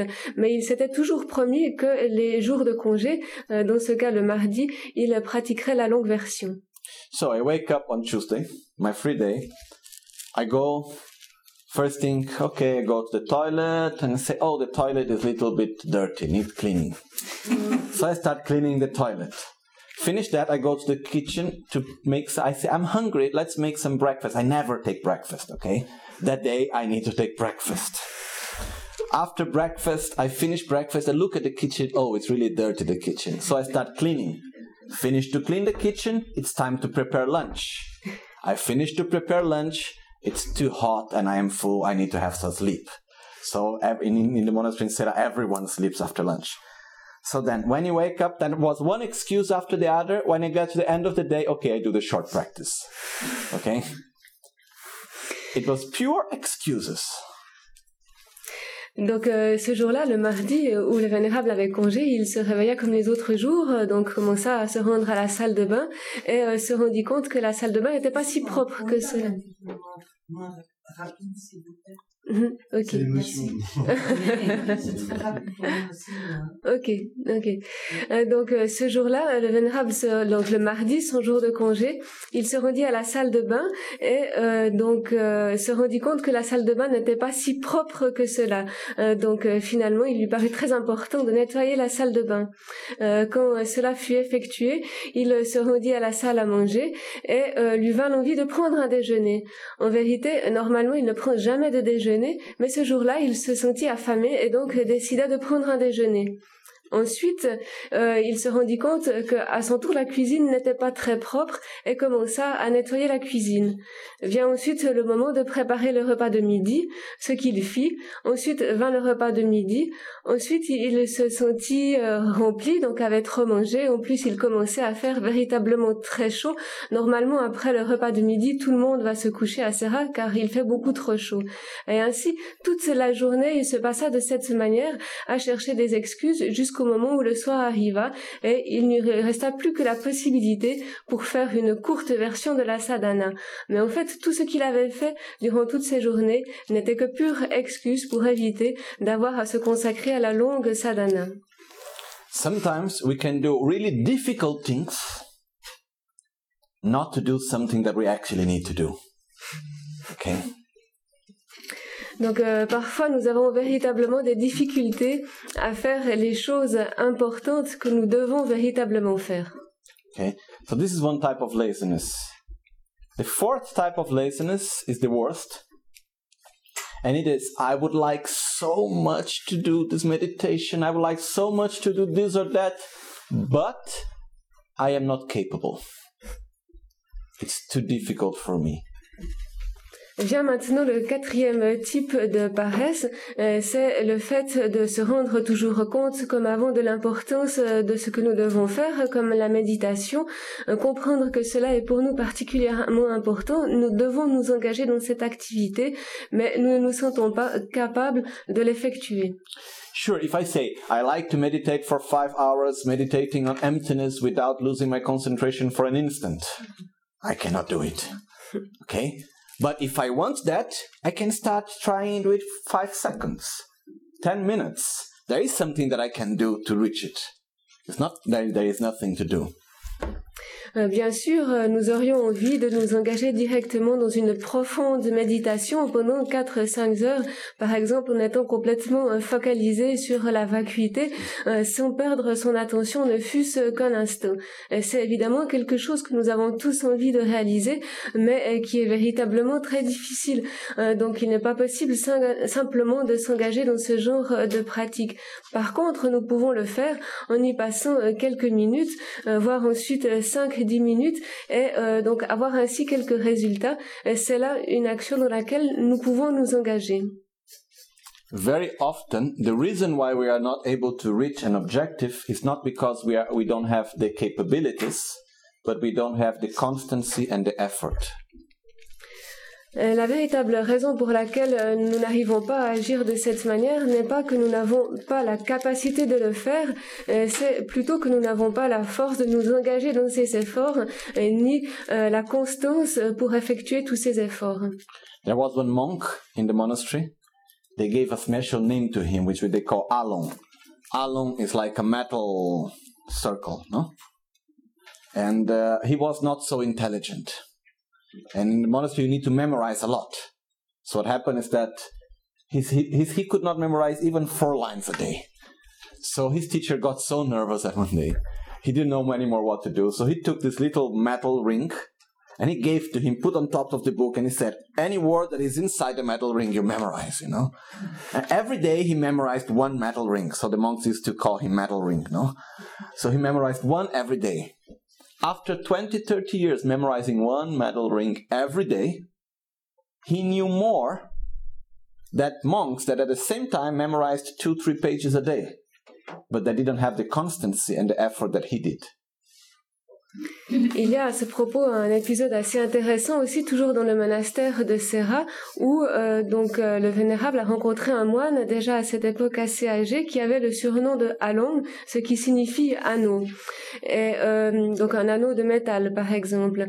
Et, ce moine en fait était une personne de moindre intelligence et qui au départ avait beaucoup de difficultés à se concentrer, à mémoriser, ne fût-ce qu'un seul verset par jour. Et donc la mémorisation, elle a une discipline très importante. Euh, pourtant, euh, ce moine avait beaucoup de peine à mémoriser euh, des textes ou autre chose. De ce fait, à un certain point, son maître fut un peu irrité par cette incapacité et donc posa un anneau, un anneau de métal sur un texte en face de ce moine et lui déclara la chose suivante. Maintenant, tout ce que tu vois écrit à l'intérieur euh, de cet anneau de métal, tu dois le mémoriser et procéder de cette manière chaque jour. Euh, donc, euh, c'est ce que fit le moine.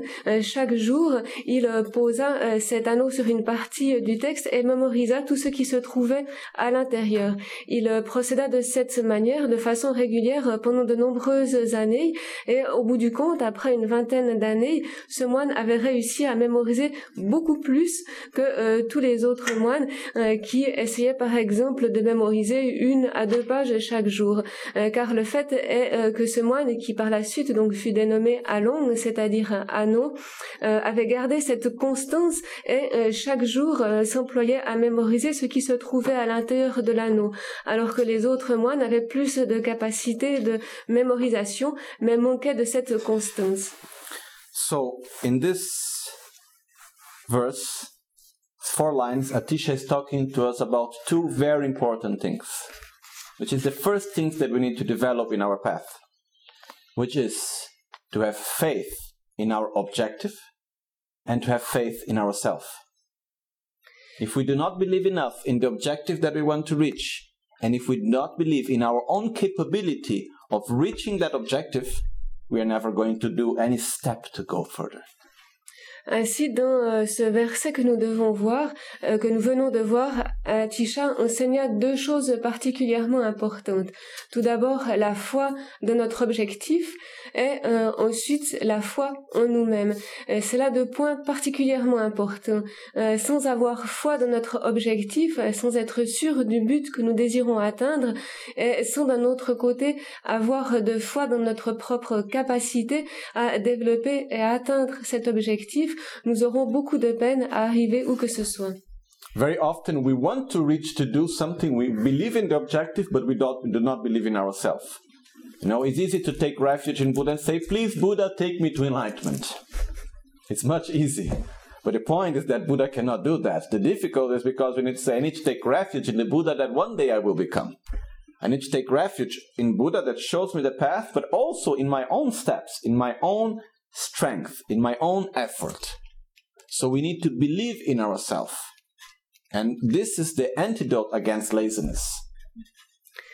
Euh, bien sûr, euh, donc euh, nous avons, c'est là un point particulièrement important de développer cette foi envers nous-mêmes, car nous pouvons par exemple simplement nous tourner vers le Bouddha en disant Bouddha, s'il te plaît, fais en sorte que j'atteigne l'illumination, s'il te plaît, amène-moi à l'état de libération ou d'illumination.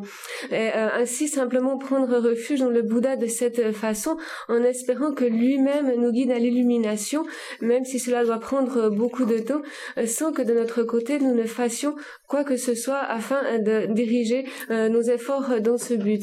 En fait, donc la manière correcte de fonctionner euh, serait en plus de cela de développer une certaine foi en nous-mêmes, euh, c'est-à-dire de nous-mêmes aussi diriger tous nos efforts nécessaires afin de nous engager aussi dans cette voie et de nous-mêmes faire ce qui est nécessaire pour atteindre ce but, par exemple pour nous-mêmes atteindre la libération ou l'illumination.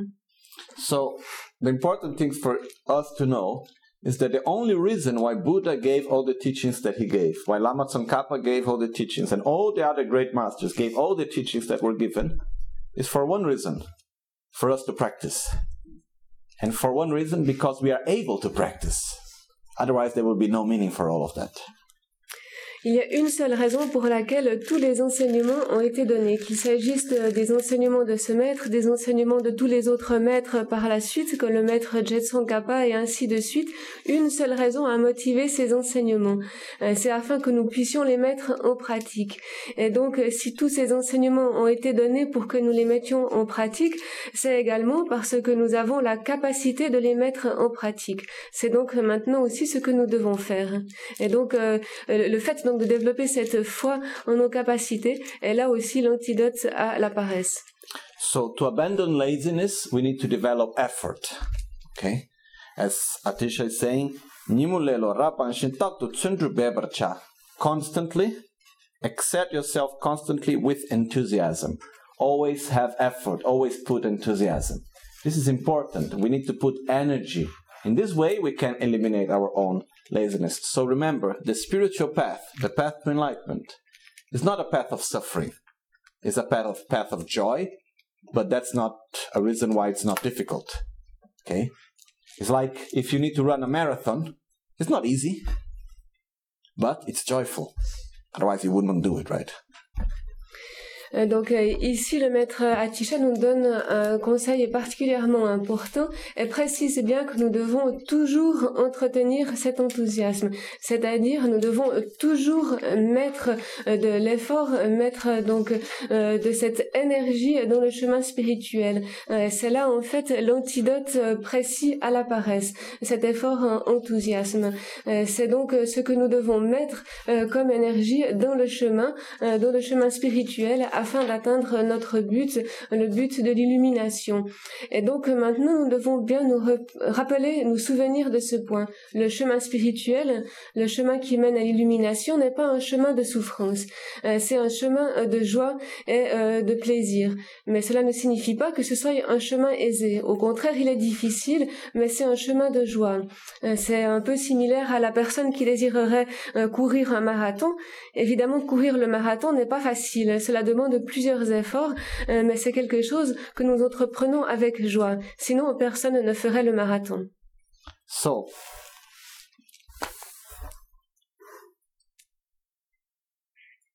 effort, we make very often some confusion. We think effort means just to put energy.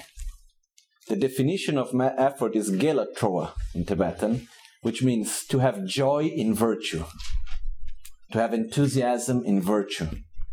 So once we have pleasure, we know the path that we are going, we see that we are doing something good for us, so we have joy, we have pleasure in it. This is important for us to understand also. En général, lorsque nous parlons euh, d'enthousiasme, euh, cela représente que nous devons mettre de l'énergie, que nous devons euh, pouvoir euh, effectuer les efforts nécessaires euh, pour euh, avancer dans le chemin.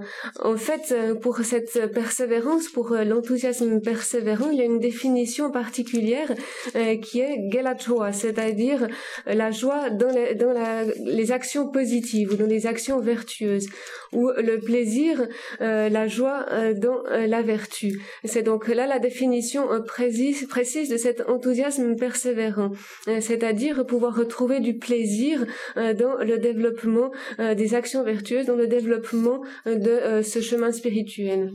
So Atisha is telling, follow the advice that I'm going to give to you with joy. Okay? This is important. Autrement dit, le maître Atisha nous dit ici, euh, suivez les conseils que je vais vous donner avec joie. C'est là aussi un conseil très important.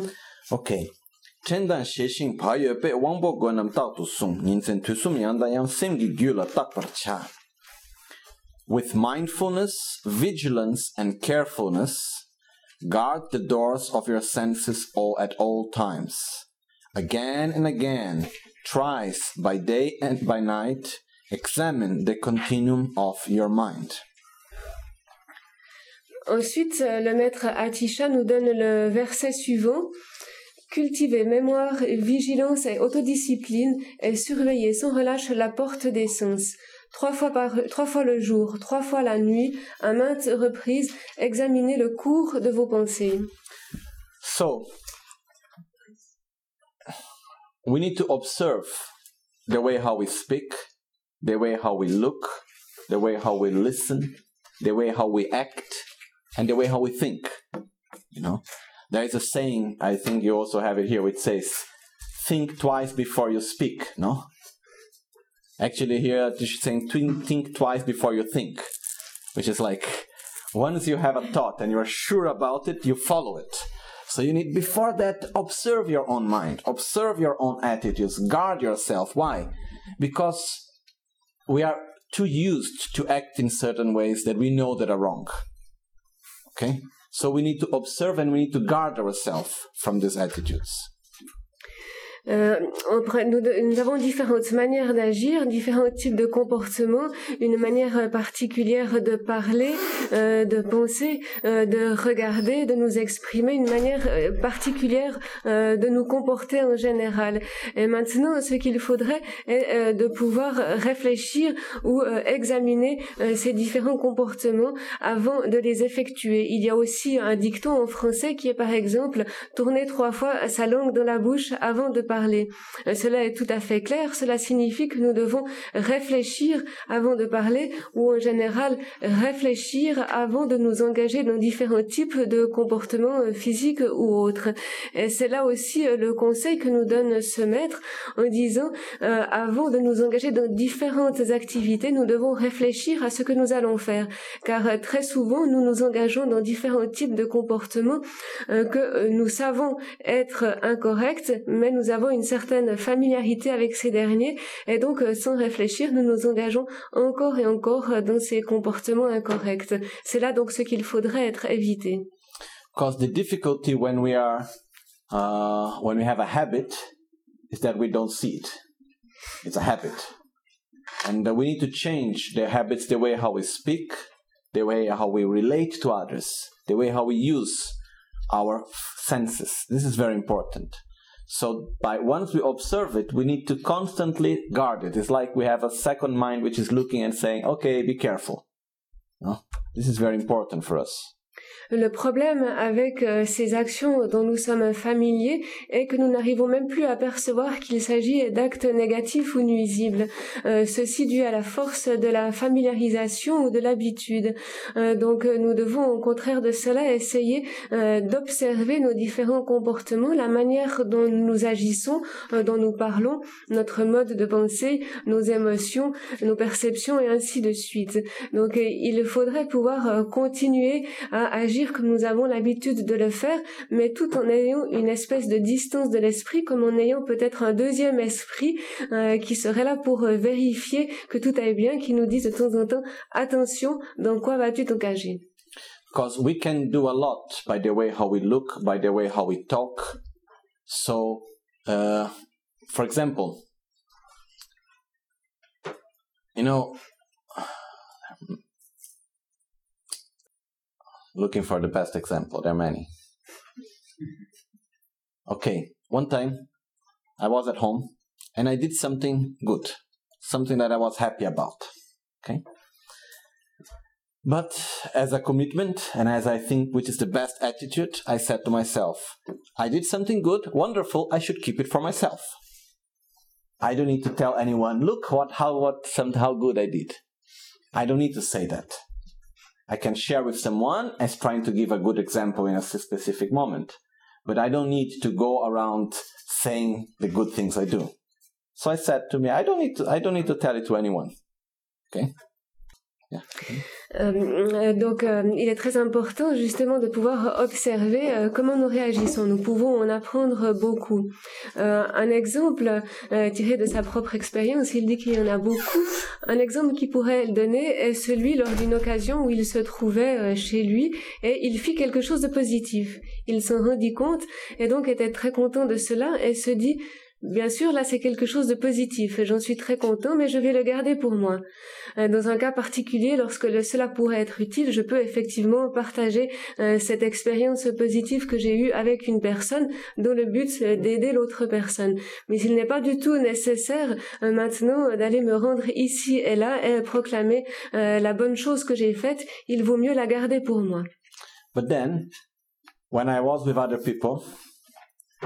I saw that the wish to speak was there. So the mind, it was like almost coming out, and I say, shut up. Don't talk. Then okay, then I was talking about something. And suddenly that it was coming out, and I said no. You know. Then I said okay. Then another point, it was coming out again. No, I was controlling, and when I lost my attention, look, it came out. Okay. Why? Because that's how I was used to act. Euh, après cela, donc le vénérable se rendit dans un groupe où il eut certaines discussions avec les autres personnes, euh, tout en ayant cette intention de ne pas parler de la chose positive qu'il avait fait préalablement. Mais euh, néanmoins, il arriva à un certain moment, il l'avait sur le bout des lèvres et il se rendit compte qu'il avait véritablement envie d'en parler et de le, de le dire aux autres. donc il se retint à ce moment-là et se dit non, non, je me suis promis de ne pas en parler. Il continuait la conversation et un moment plus tard, à nouveau, il l'avait sur le bout des lèvres.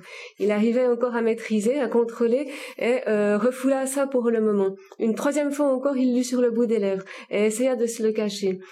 Et euh, finalement, à un certain moment, c'est quand même sorti tout seul. À un certain moment, donc, il avait perdu l'attention euh, de garder cette bonne action pour lui. il avait trop ce désir de le sortir, de le proclamer aux autres. Et au moment où il n'avait plus l'attention nécessaire euh, pour euh, s'en empêcher, c'est quand même sorti sous seul, simplement du fait euh, qu'il avait cette habitude de par le passé de toujours proclamer ses bonnes actions. So, for us to keep our speech, our actions in coherence with the way we think we should be, we need always to keep mindfulness and vigilance. Okay? So, what's the meaning of mindfulness and vigilance? It's like, let's say I like to go from here to anywhere. I like to go to a place. Okay. Let's say I like to go from here to India, to Bodh Gaya. Okay. And I'm going to Bodh Gaya by road. So first of all, I need to know the path, where to follow, and so on. But let's say that I am on my way, and as I am going to Bodh Gaya, at a certain point, I forget that I am going to Bodh Gaya. I forget where I want to go. So I see it, someone comes and said, Oh, you know, there is a very beautiful place somewhere else. And then I go to that other place because I forgot where I wanted to go. The other problem is if I remember, yes, I want to go to Bodhgaya. And as I am following my path, I am not aware where I am going. So I can just, without being aware, take a different path and suddenly I say, how come I am here? I was supposed to go to Bulgaria. Yes, actually I am in Norway, you know. so this is another problem. This is when I have mindfulness, but I don't have vigilance. Okay? Euh, donc, si nous voulons véritablement que nos comportements euh, physiques, euh, verbaux ou nos comportements en général suivent le bon chemin, il est nécessaire pour cela de développer l'attention et la vigilance. pour illustrer ces deux facteurs, nous pourrions par exemple donner l'exemple d'une situation dans laquelle nous voulons nous rendre, mettons en Inde, à Bodh Gaya. Donc, nous prenons cette route pour nous diriger en direction de Bodh Gaya. Tout d'abord, nous avons la motivation de c'est-à-dire nous rendre à Bodh. Il faut d'abord étudier le chemin, savoir par où passer, et ensuite nous nous engageons sur cette route dans le but d'atteindre Bodh. Et maintenant, en chemin, à quelque part, nous oublions complètement notre but et nous pouvons à ce moment-là euh, rencontrer une personne euh, qui nous dira il y a un endroit particulièrement magnifique à visiter dans une autre direction, il faut absolument que tu t'y rendes. Et du fait que nous avons oublié notre première destination, euh, donc nous allons suivre cette personne et nous retrouver tout à fait ailleurs. Euh, ceci est le manque d'attention ou euh, donc euh, de mémoire attentive. Un autre cas de figure serait le cas où nous nous rendons toujours sur cette route à Bodh Gaya, mais finalement à quelque part nous sommes un peu un peu oublieux du chemin. Nous désirons nous rendre à Bodh Gaya, mais au chemin nous sommes distraits, nous ne sommes pas vigilants et du coup au lieu de prendre la bonne route, nous dévions complètement pour nous retrouver dans un endroit complètement opposé. Euh, donc euh, finalement, nous arrivons dans un endroit complètement ailleurs en nous disant mais qu'est-ce que je fais là? Je voulais être à Bodh Gaya, je suis juste à l'inverse. Et euh, ce deuxième cas de figure est dû au manque de vigilance en chemin. So we need to know always two things: where I want to go and where I am going. We need always to remember this. Okay, so mindfulness we call Dremba is to know where I want to go.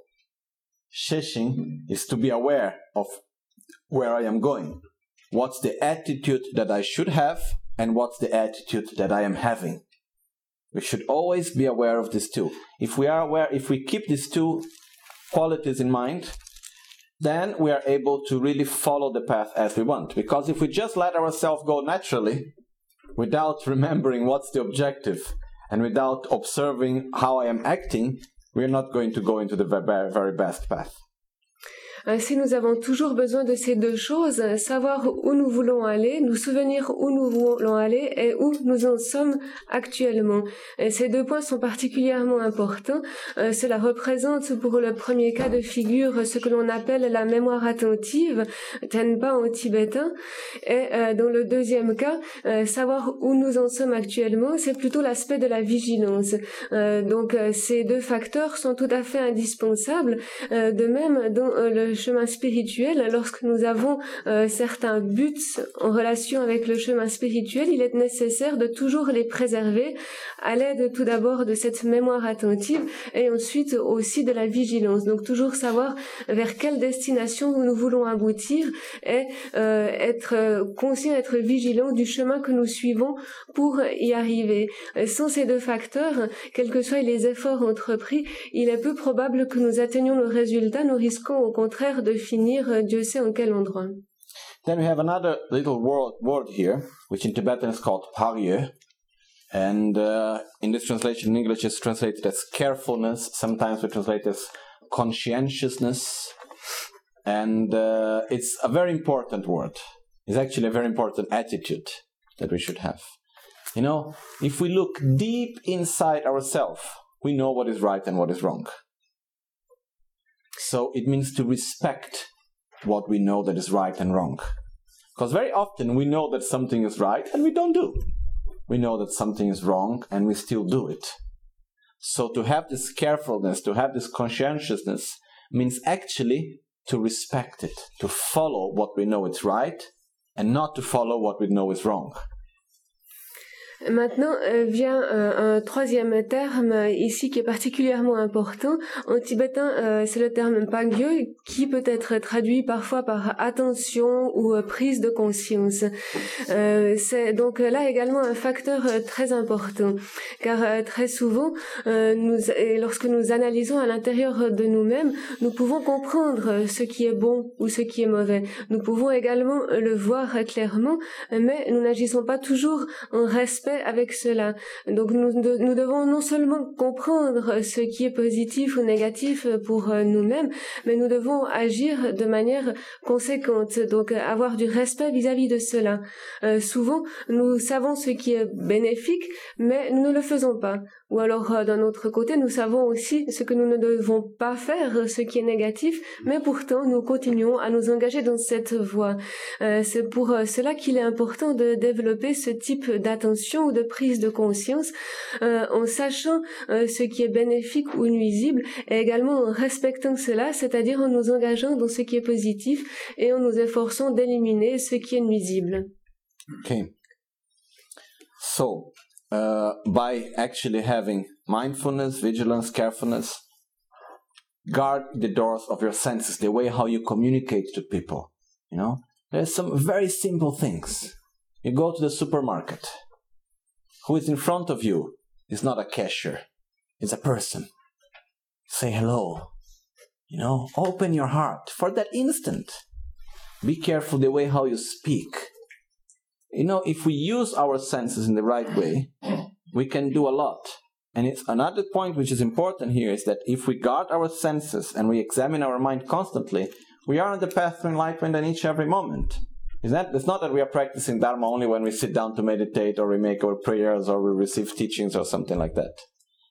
If we observe the way how we look, the way how we speak, the way how we listen to others, the way how we communicate and we do all our actions, the way how we think, then we are actually, and if we do that, having cleared the objective of actually eliminating anger and jealousy and attachment and so on, and developing more love and compassion and wisdom, then we are following the practice of Dharma Autumn all time. Donc ici, le conseil qui nous est donné est euh, de pratiquer avec cette mémoire attentive, avec vigilance et avec attention, où on est conscient de ce que nous faisons. Et de cette manière, nous devons toujours préserver euh, la porte des sens, c'est-à-dire euh, tout ce que nous faisons par toutes les portes des sens, donc parole, esprit et corps. Et c'est là quelque chose que nous pouvons faire en tout temps. par exemple, lorsque nous nous rendons au supermarché, nous nous trouvons face à une caissière ou un caissier, mais ce n'est pas simplement un caissier. C'est en fait avant tout un être humain, une personne. Donc il faut commencer par euh, être capable de lui dire bonjour. Il faut être capable euh, donc de la porte de nos sens et euh, par cela de pouvoir utiliser tous ces sens de manière efficace et correcte à l'égard de toutes les autres personnes que nous rencontrons, de pouvoir ainsi nous ouvrir envers les relations que nous pourrions avoir avec les autres personnes. Donc là un point très important. D'autre part, si nous agissons de cette manière, euh, simplement euh, par cette attention portée sur la porte des sens, par un certain contrôle sur ces dernières, nous pouvons aussi effectuer une excellente pratique euh, du dharma, et ceci en tout temps. La pratique du dharma ne consiste pas simplement à être assis dans une période de méditation ou à écouter des enseignements, à effectuer des prières ou des études ou d'autres types de choses allant dans ce sens. Donc la pratique du dharma peut être élargie euh, lorsque nous sommes capables d'observer et euh, euh, d'analyser la porte des sens en toute occasion. C'est là une excellente pratique du dharma. De fait, nous sommes capables en tout temps d'éliminer les choses négatives que nous y percevrons, qu'il s'agisse de facteurs comme de la colère, comme la jalousie. Tout cela pourra plus facilement être éliminé et d'autre part, cela nous permet également de développer des capacités comme la compassion, l'amour, etc. en tout temps. Donc le simple fait de euh, garder la porte des sens est là une véritable pratique du dharma qui peut être effectuée à tout moment de la journée. So, again and again, three times by day and by night, examine the continuum of your mind. Practically, what does that mean? Wake up in the morning, stop for a few minutes, look at your mind. After some time, around 10 o'clock, stop again. Look at your own mind. Lunchtime, before you eat, stop, observe your mind, which direction my mind is going. Afternoon, observe your mind. Before dinner, observe your mind. Before you go to sleep, observe your mind. Okay? If we don't take, if we don't give space to this, it would not happen. We can say, yes, I need to observe my mind and direct it in the best way. But if we don't do it, it won't happen, you know? It's like meditation is of great benefit if we meditate. So, in the same way, if we observe our mind, it will work. Because the more I observe my mind, the more I am able to direct it in the best way. If we want something, we need to do it. Simple as that. If we want to have control of our mind, if we want to direct our mind in a specific way, we need to repeat it. We need to dedicate time for it. Otherwise, it won't happen. Okay? There are many things that we know how, oh, how good is to do that. But if we don't do, it simply won't happen. So even, you know, in our tradition, we have six session Guru Yogas, which became actually two sessions Guru Yoga because we do in the morning and in the evening. Three times in the morning, three times in the evening. But when we take about six sessions Guru Yoga, actually, it means take six times during the day and during the night, observe your mind and redirect your mind. This is very important because if we do it, then we can actually be always on the track. Otherwise, slowly, slowly, we are so used to go in another way that very easily we can lose our track. Alors, donc pour reprendre le début, euh, donc dans ces deux vers, le maître Atisha nous dit que euh, trois fois la nuit et trois fois le jour, il faut encore et encore euh, analyser le courant de notre esprit. Donc ça c'est peut-être plus littéralement en ce qui concerne le tibétain la traduction, et donc c'est tout à fait clair. il faut prendre le temps pour analyser l'esprit, comme nous devons prendre le temps par exemple pour la méditation. ceci peut être effectué tout à fait simplement lorsque nous nous levons le matin il faut s'arrêter quelques instants est euh, regarder son esprit. Ensuite, nous vaquons à nos activités. À 10 heures encore, prendre quelques instants euh, pour observer notre esprit. À midi également prendre quelques instants, s'arrêter un moment et observer ce qui se passe dans notre esprit. Dans l'après-midi aussi, s'arrêter un moment pour regarder notre esprit.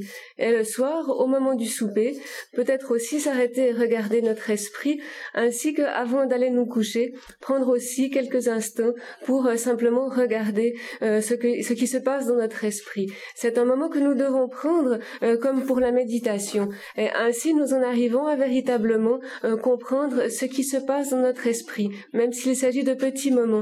Ce n'est pas quelque chose qui peut simplement se passer euh, de soi-même. Il faut lui laisser la place, il faut laisser un peu d'espace afin de pratiquer cette observation de l'esprit. Comme pour la méditation, nous désirons méditer, mais si nous ne prenons pas du temps pour la méditation, cela n'est pas possible. Et euh, donc par cette familiarisation, il est tout à fait possible d'obtenir graduellement une beaucoup plus grande capacité à observer l'esprit et donc cela viendra beaucoup plus facilement. Observer l'esprit, prendre même des courts moments pour le faire régulièrement afin de pouvoir réorganiser ce dernier et le diriger à nouveau dans la bonne direction. C'est aussi par exemple le but recherché euh, dans certaines de nos prières, notamment ce que nous appelons le guru, le guru yoga en six sessions et qui est là une des prières euh, les plus importantes que nous devrions normalement faire trois fois la jour et trois fois trois fois le jour et trois fois la nuit, mais qui se résume euh, la plupart du temps simplement à une fois le matin réciter trois fois de suite et une fois le soir réciter également trois fois de suite. Mais le but est le même, c'est-à-dire pouvoir se laisser un peu de temps afin d'organiser son esprit, de l'observer et pouvoir euh, surtout le diriger à nouveau dans la bonne direction. Euh, pouvoir ainsi être toujours dans la bonne direction et ne pas se laisser dévier. Sans cette observation régulière de l'esprit, il y a de grands dangers que finalement nous dévions tout d'abord un peu et ensuite complètement du but du chemin spirituel que nous voulions suivre. C'est tout à fait euh, possible et même facile euh, car nous avons donc euh, ces habitudes de comportement er-, erronées qui nous reviennent encore et encore très facilement et sans observer régulièrement, sans rediriger régulièrement notre esprit, alors nous pouvons facilement tomber dans ces pièges. C'est pourquoi même une courte observation observation de l'esprit peut être très efficace. So, what happened is that um, very simple. If you want result practice, okay, this is what Atisha is telling us here also. But let's go on. It says. The next parts are more easy. Actually, the beginning is more deep. So even if we go deeper, it will take like long time. So as we go on, it gets we could also take long time for every verse, actually, but it goes a little bit more easy. And uh, the next verse says, Dagi nyeba trakcha shin shingi shingi truba micha. Dagi yönden bacha shin shingi yönden trakparcha. Proclaim your own failings, but do not look for faults in others. Hide any good qualities you may have while declaring others' virtues. Simple, not so easy, but very simple. Il y aurait encore beaucoup de choses à dire euh, simplement sur euh, ce verset, mais donc nous allons arrêter ici et avancer encore un peu dans le texte. Donc euh, le verset suivant est celui-ci. Divulguez vos propres fautes et ne recherchez pas les erreurs d'autrui. Dissimulez vos qualités et proclamez celles des autres. Donc c'est ce que le Vénérable a tout d'abord dit en tibétain. C'est très simple. C'est pas du tout facile, par contre c'est très simple. So, when it says proclaim your own fallings, it's very important to recognize our own faults. It's very important for us because very often we hide from ourselves our own defects. We hide from ourselves our own mistakes. And when we hide it from ourselves, we will repeat it again and again. You know, when we talk about karma, we have two different types of actions, which we call and uh, le baba dhamma baba, which is in Tibetan, which is like when you hide and where you don't hide an action. Okay, so once I do something that I know it's wrong, but I keep it secret. I don't tell anyone. Nobody should know about my defects.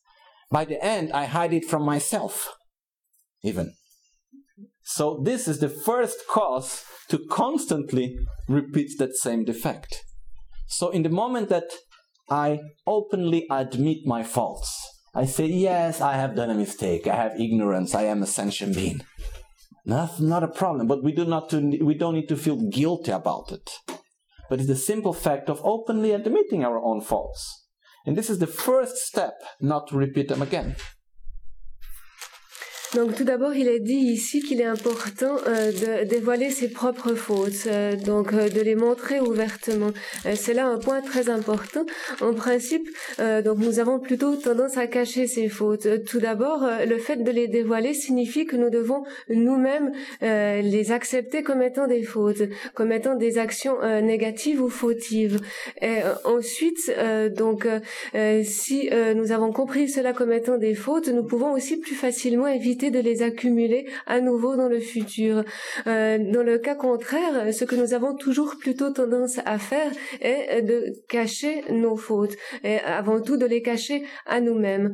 En fait, en ce qui concerne ce type euh, d'action fautive, ou parfois nous parlons de karma fautif, il y a ceux qui sont voilés ou ceux qui ne sont pas voilés, Euh, c'est-à-dire ceux qui sont cachés ou non voilés, papa ou ma pam pam. Et en ce qui concerne ceux qui sont cachés, c'est justement euh, ceux que nous euh, refusons d'admettre aux autres et ensuite finalement aussi avant tout à nous-mêmes. Et euh, c'est là notre comportement actuel. Nous avons toujours euh, tendance à ne pas admettre nos fautes devant autrui. Euh, cela peut marcher pendant un certain temps, mais finalement nous nous trompons nous-mêmes. Et le problème, c'est que nous aurons aussi toujours cette tendance à continuer à agir de la même euh, façon. Cela est donc dû au fait que nous n'avons pas véritablement reconnu ces actions euh, comme étant Ici, ce que nous devons faire est au contraire de cela les avouer ouvertement. Euh, donc euh, les ouvrir euh, publiquement en étant tout à fait conscient qu'il s'agit là d'actes nuisibles, d'actes négatifs. Ok, j'ai accumulé cet acte fautif, c'est simplement une erreur, je suis simplement encore un être humain rempli d'ignorance, simplement l'avouer tout d'abord à soi et aux autres, et sur cette base, il est beaucoup plus facile de pouvoir transformer ce type de comportement. So, when it says proclaim your own fa- failings, it doesn't mean go around telling to everyone your own mistakes, okay? Don't need to do that. But do not be afraid of knowing, of seeing, and of showing your own mistakes, your own faults. This is very important because when I am not afraid to show my own faults, recognizing them as faults, it means I am open to change. Otherwise, I get blocked in the way I am. Maintenant, évidemment, lorsqu'il dit qu'il faut proclamer nos propres fautes, cela ne signifie pas que nous devrions, par exemple, descendre dans la rue et aller euh, le raconter à toutes les personnes qui passent. Évidemment, ce n'est pas du tout ce qu'il faut comprendre ici. Euh, ce que nous voulons dire euh, par cela est qu'il est important pour nous-mêmes de ne pas cacher ses fautes, de se les avouer à soi-même, de les regarder clairement, donc de les accepter et de les analyser en tant que fautes. C'est là un point très important. À partir de là, il est effectivement possible de transformer notre comportement. Au contraire, si nous nous les cachons, si nous voilons ces erreurs, euh, cela euh, bloquera euh, toute transformation de notre état de comportement et donc nous ne pourrons jamais véritablement éliminer ces comportements erronés. At the same time, don't look for the faults in others. Okay? Very often we are like if we have, you know, a gun in the hand looking for the defect Where it is there. Boom. don't do that, okay? Because we are just we have actually Buddha said Kansa kansa tsu sungar michate nyambir gyurtare. Which means one being is not able to judge other, and doing so is a cause of degeneration. So we are not really able to judge someone deeply inside. So, you know, we can see, okay, this person is acting in a way that for me it appears like this, but I'm not really sure how it is inside the other person. Okay? So, we don't need to look for defects on others. Okay? This is important. One time a person asked Lama Ganchen, how come you have so many friends? And yes, he, he answered, he, and, he, and how come so, uh, so many people like you? He said, because I relate to the qualities of each and every one and not to their defects. You know? so in this way, it's like we don't need to go and look for the defects of everyone. Recognize one's own, do not be afraid by your own defects, and don't look for defects on others. Okay? This doesn't mean close your eyes and don't see the defects, okay? but don't go to look for defects on others at least. Ensuite, il est dit au contraire de cela, euh, ne pas, ne regardez pas quelles sont les erreurs chez les autres. Donc c'est là aussi un point très important, juste à l'inverse de ce que nous avons euh, plutôt tendance à faire. Notre style serait plutôt de sortir la carabine et de pointer vers toutes les autres personnes, et dès que nous voyons un défaut, nous tirons. Et en fait, c'est là un comportement euh, tout à fait erroné. Euh, ce que Bouddha lui-même a déclaré, donc euh, ce qui été dit en tibétain, une personne ne doit pas juger d'une autre personne. Elle ne peut pas juger d'une autre personne. Et si une personne juge une autre personne, euh, c'est là une cause de dégénérescence. Donc c'est là tout à fait clair et cela correspond exactement à la réalité. Nous ne pouvons pas du tout juger une autre personne. Nous n'avons absolument aucune manière de savoir ce que l'autre personne porte véritablement à l'intérieur d'elle-même ou non. Nous pouvons juste percevoir ce qui nous apparaît extérieurement, mais nous n'avons aucune capacité à savoir euh, ce qu'est véritablement l'autre personne. Euh, c'est pourquoi il faut véritablement s'abstenir de juger autrui. Il y a à ce propos une anecdote concernant Lama Gonshen qui est toujours entouré de nombreux amis et euh, une fois une personne lui demanda comment se fait-il que vous ayez autant d'amis Ce à quoi Lama Gonshen répondit cela vient du fait que je regarde que je me base uniquement sur les qualités que je vois chez les gens et que je ne considère absolument pas leurs défauts. Donc c'est là tout à fait clair. C'est aussi de cette manière que nous devons agir. Cela ne signifie pas que nous devions simplement mettre des œillères et ne pas regarder euh, les fautes des autres personnes. Euh, simplement, nous pouvons les constater sans les juger. Nous devons en tout cas pas directement euh, jeter un regard critique qui recherche les défauts des autres spontanément. C'est là donc quelque chose que nous devons éviter. So have one ever judged you in a wrong way? Maybe one time? No? So if it happened to you, how can you be sure that when you make a judgment on the other, you are right? Okay. Qui n'a jamais été jugé de manière erronée? Est-ce que parmi nous, euh, quelqu'un pourrait dire qu'il n'a pas au moins une fois été euh, jugé de façon erronée? Euh, donc c'est sûrement même plusieurs fois le cas. Donc si cela est le cas en relation avec les autres et leur jugement qu'ils portent sur nous-mêmes, euh, il en va de même en ce qui concerne notre propre jugement sur autrui. So, don't be afraid of your faults and don't look for faults in others. At the same time, don't go in the ten directions talking about your qualities. Okay? And don't try not to see the qualities of others. When you see a quality of someone, you should praise it. Say how beautiful, how good it is that you have this quality. We should rejoice of the qualities of others. We don't need to hide our qualities like, oh, nobody can see them. But I don't need to proclaim them to everyone. Okay? Because in the moment that I say I proclaim my qualities, I lose them in part. Mm-hmm. Because I try to keep them as a reason of my image and not anymore for the pure reason how for what I generated. Donc il est dit ici euh, qu'il faut proclamer nos propres défauts et euh, au contraire euh, ne pas rechercher les, euh, les, les défauts d'autrui. Ensuite, il est dit, il faut également cacher nos propres vertus ou qualités et proclamer les qualités d'autrui. Euh, donc euh, là encore, lorsque nous avons euh, développé certaines qualités, il est important de ne pas se précipiter dans les directions, dans toutes les directions, dans ce que nous appelons les dix directions, pour les proclamer qui mieux mieux. Au contraire, il faudrait essayer de les préserver pour nous-mêmes. Lorsqu'il y a de telles qualités, lorsque nous avons réussi à les développer, euh, c'est quelque chose de magnifique, de très bien, mais que nous devons garder pour nous-mêmes. si euh, par fierté nous les proclamons envers d'autres personnes, euh, cette qualité obtenue se diminue d'autant. Elle perd en tout cas pour moitié de son efficacité, car le but pour lequel la qualité a été développée devient complètement différent. Si nous les proclamons devant d'autres personnes, nous le faisons afin d'obtenir une belle image et non plus simplement pour développer une qualité Donc c'est là une attitude bien différente de l'attitude de base. Et d'autre part, lorsque nous voyons d'autres personnes accomplir quelque chose de positif ou développer des qualités, c'est là quelque chose que nous pouvons diffuser autour de nous. Il ne faudrait pas essayer de ne pas le voir, essayer de cacher les vertus des autres au profit de nos propres qualités, mais au contraire, il faut louer les vertus que nous voyons chez autrui, reconnaître qu'il s'agit là de quelque chose de très important, de magnifique, de merveilleux, et donc faire louange de ses qualités. So just to finish, I remember one very short story which shows the importance of not proclaiming our qualities. So in Tibet, there was the monastery of Gyume, which is one of the tantric colleges, and there was one time the discipline master, which was okay, uh, um, Changyang Aman Chokden. Anyhow, he was there, and uh, they had a problem where they were need they needed to go through a, um, a river, and at a certain point their boats felt tipped over.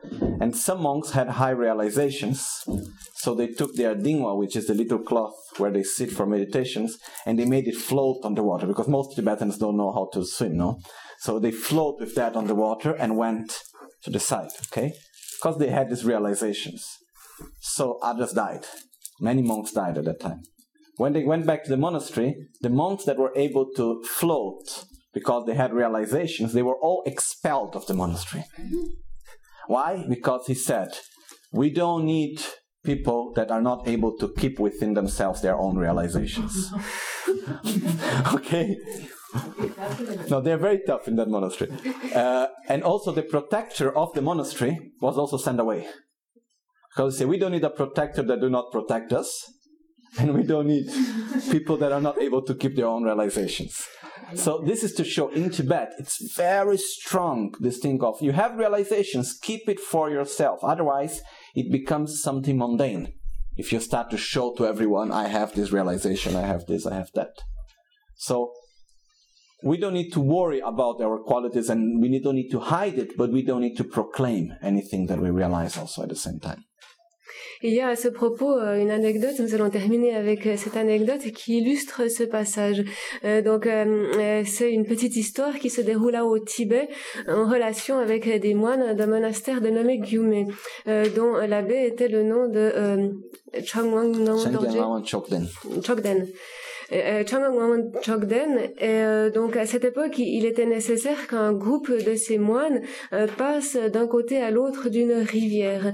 Et donc une rivière apparemment assez tumultueuse. donc lorsqu'il s'appliquait à traverser la rivière, il y eut un problème et le bateau chavira, donc se retrouva sur la coque.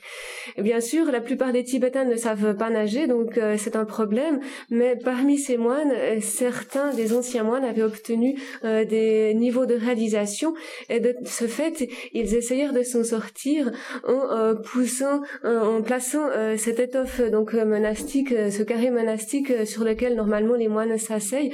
Donc en l'installant simplement sur la surface de l'eau et en plaçant ainsi plusieurs personnes sur le tissu afin que celui-ci finalement flotte jusqu'à la berge.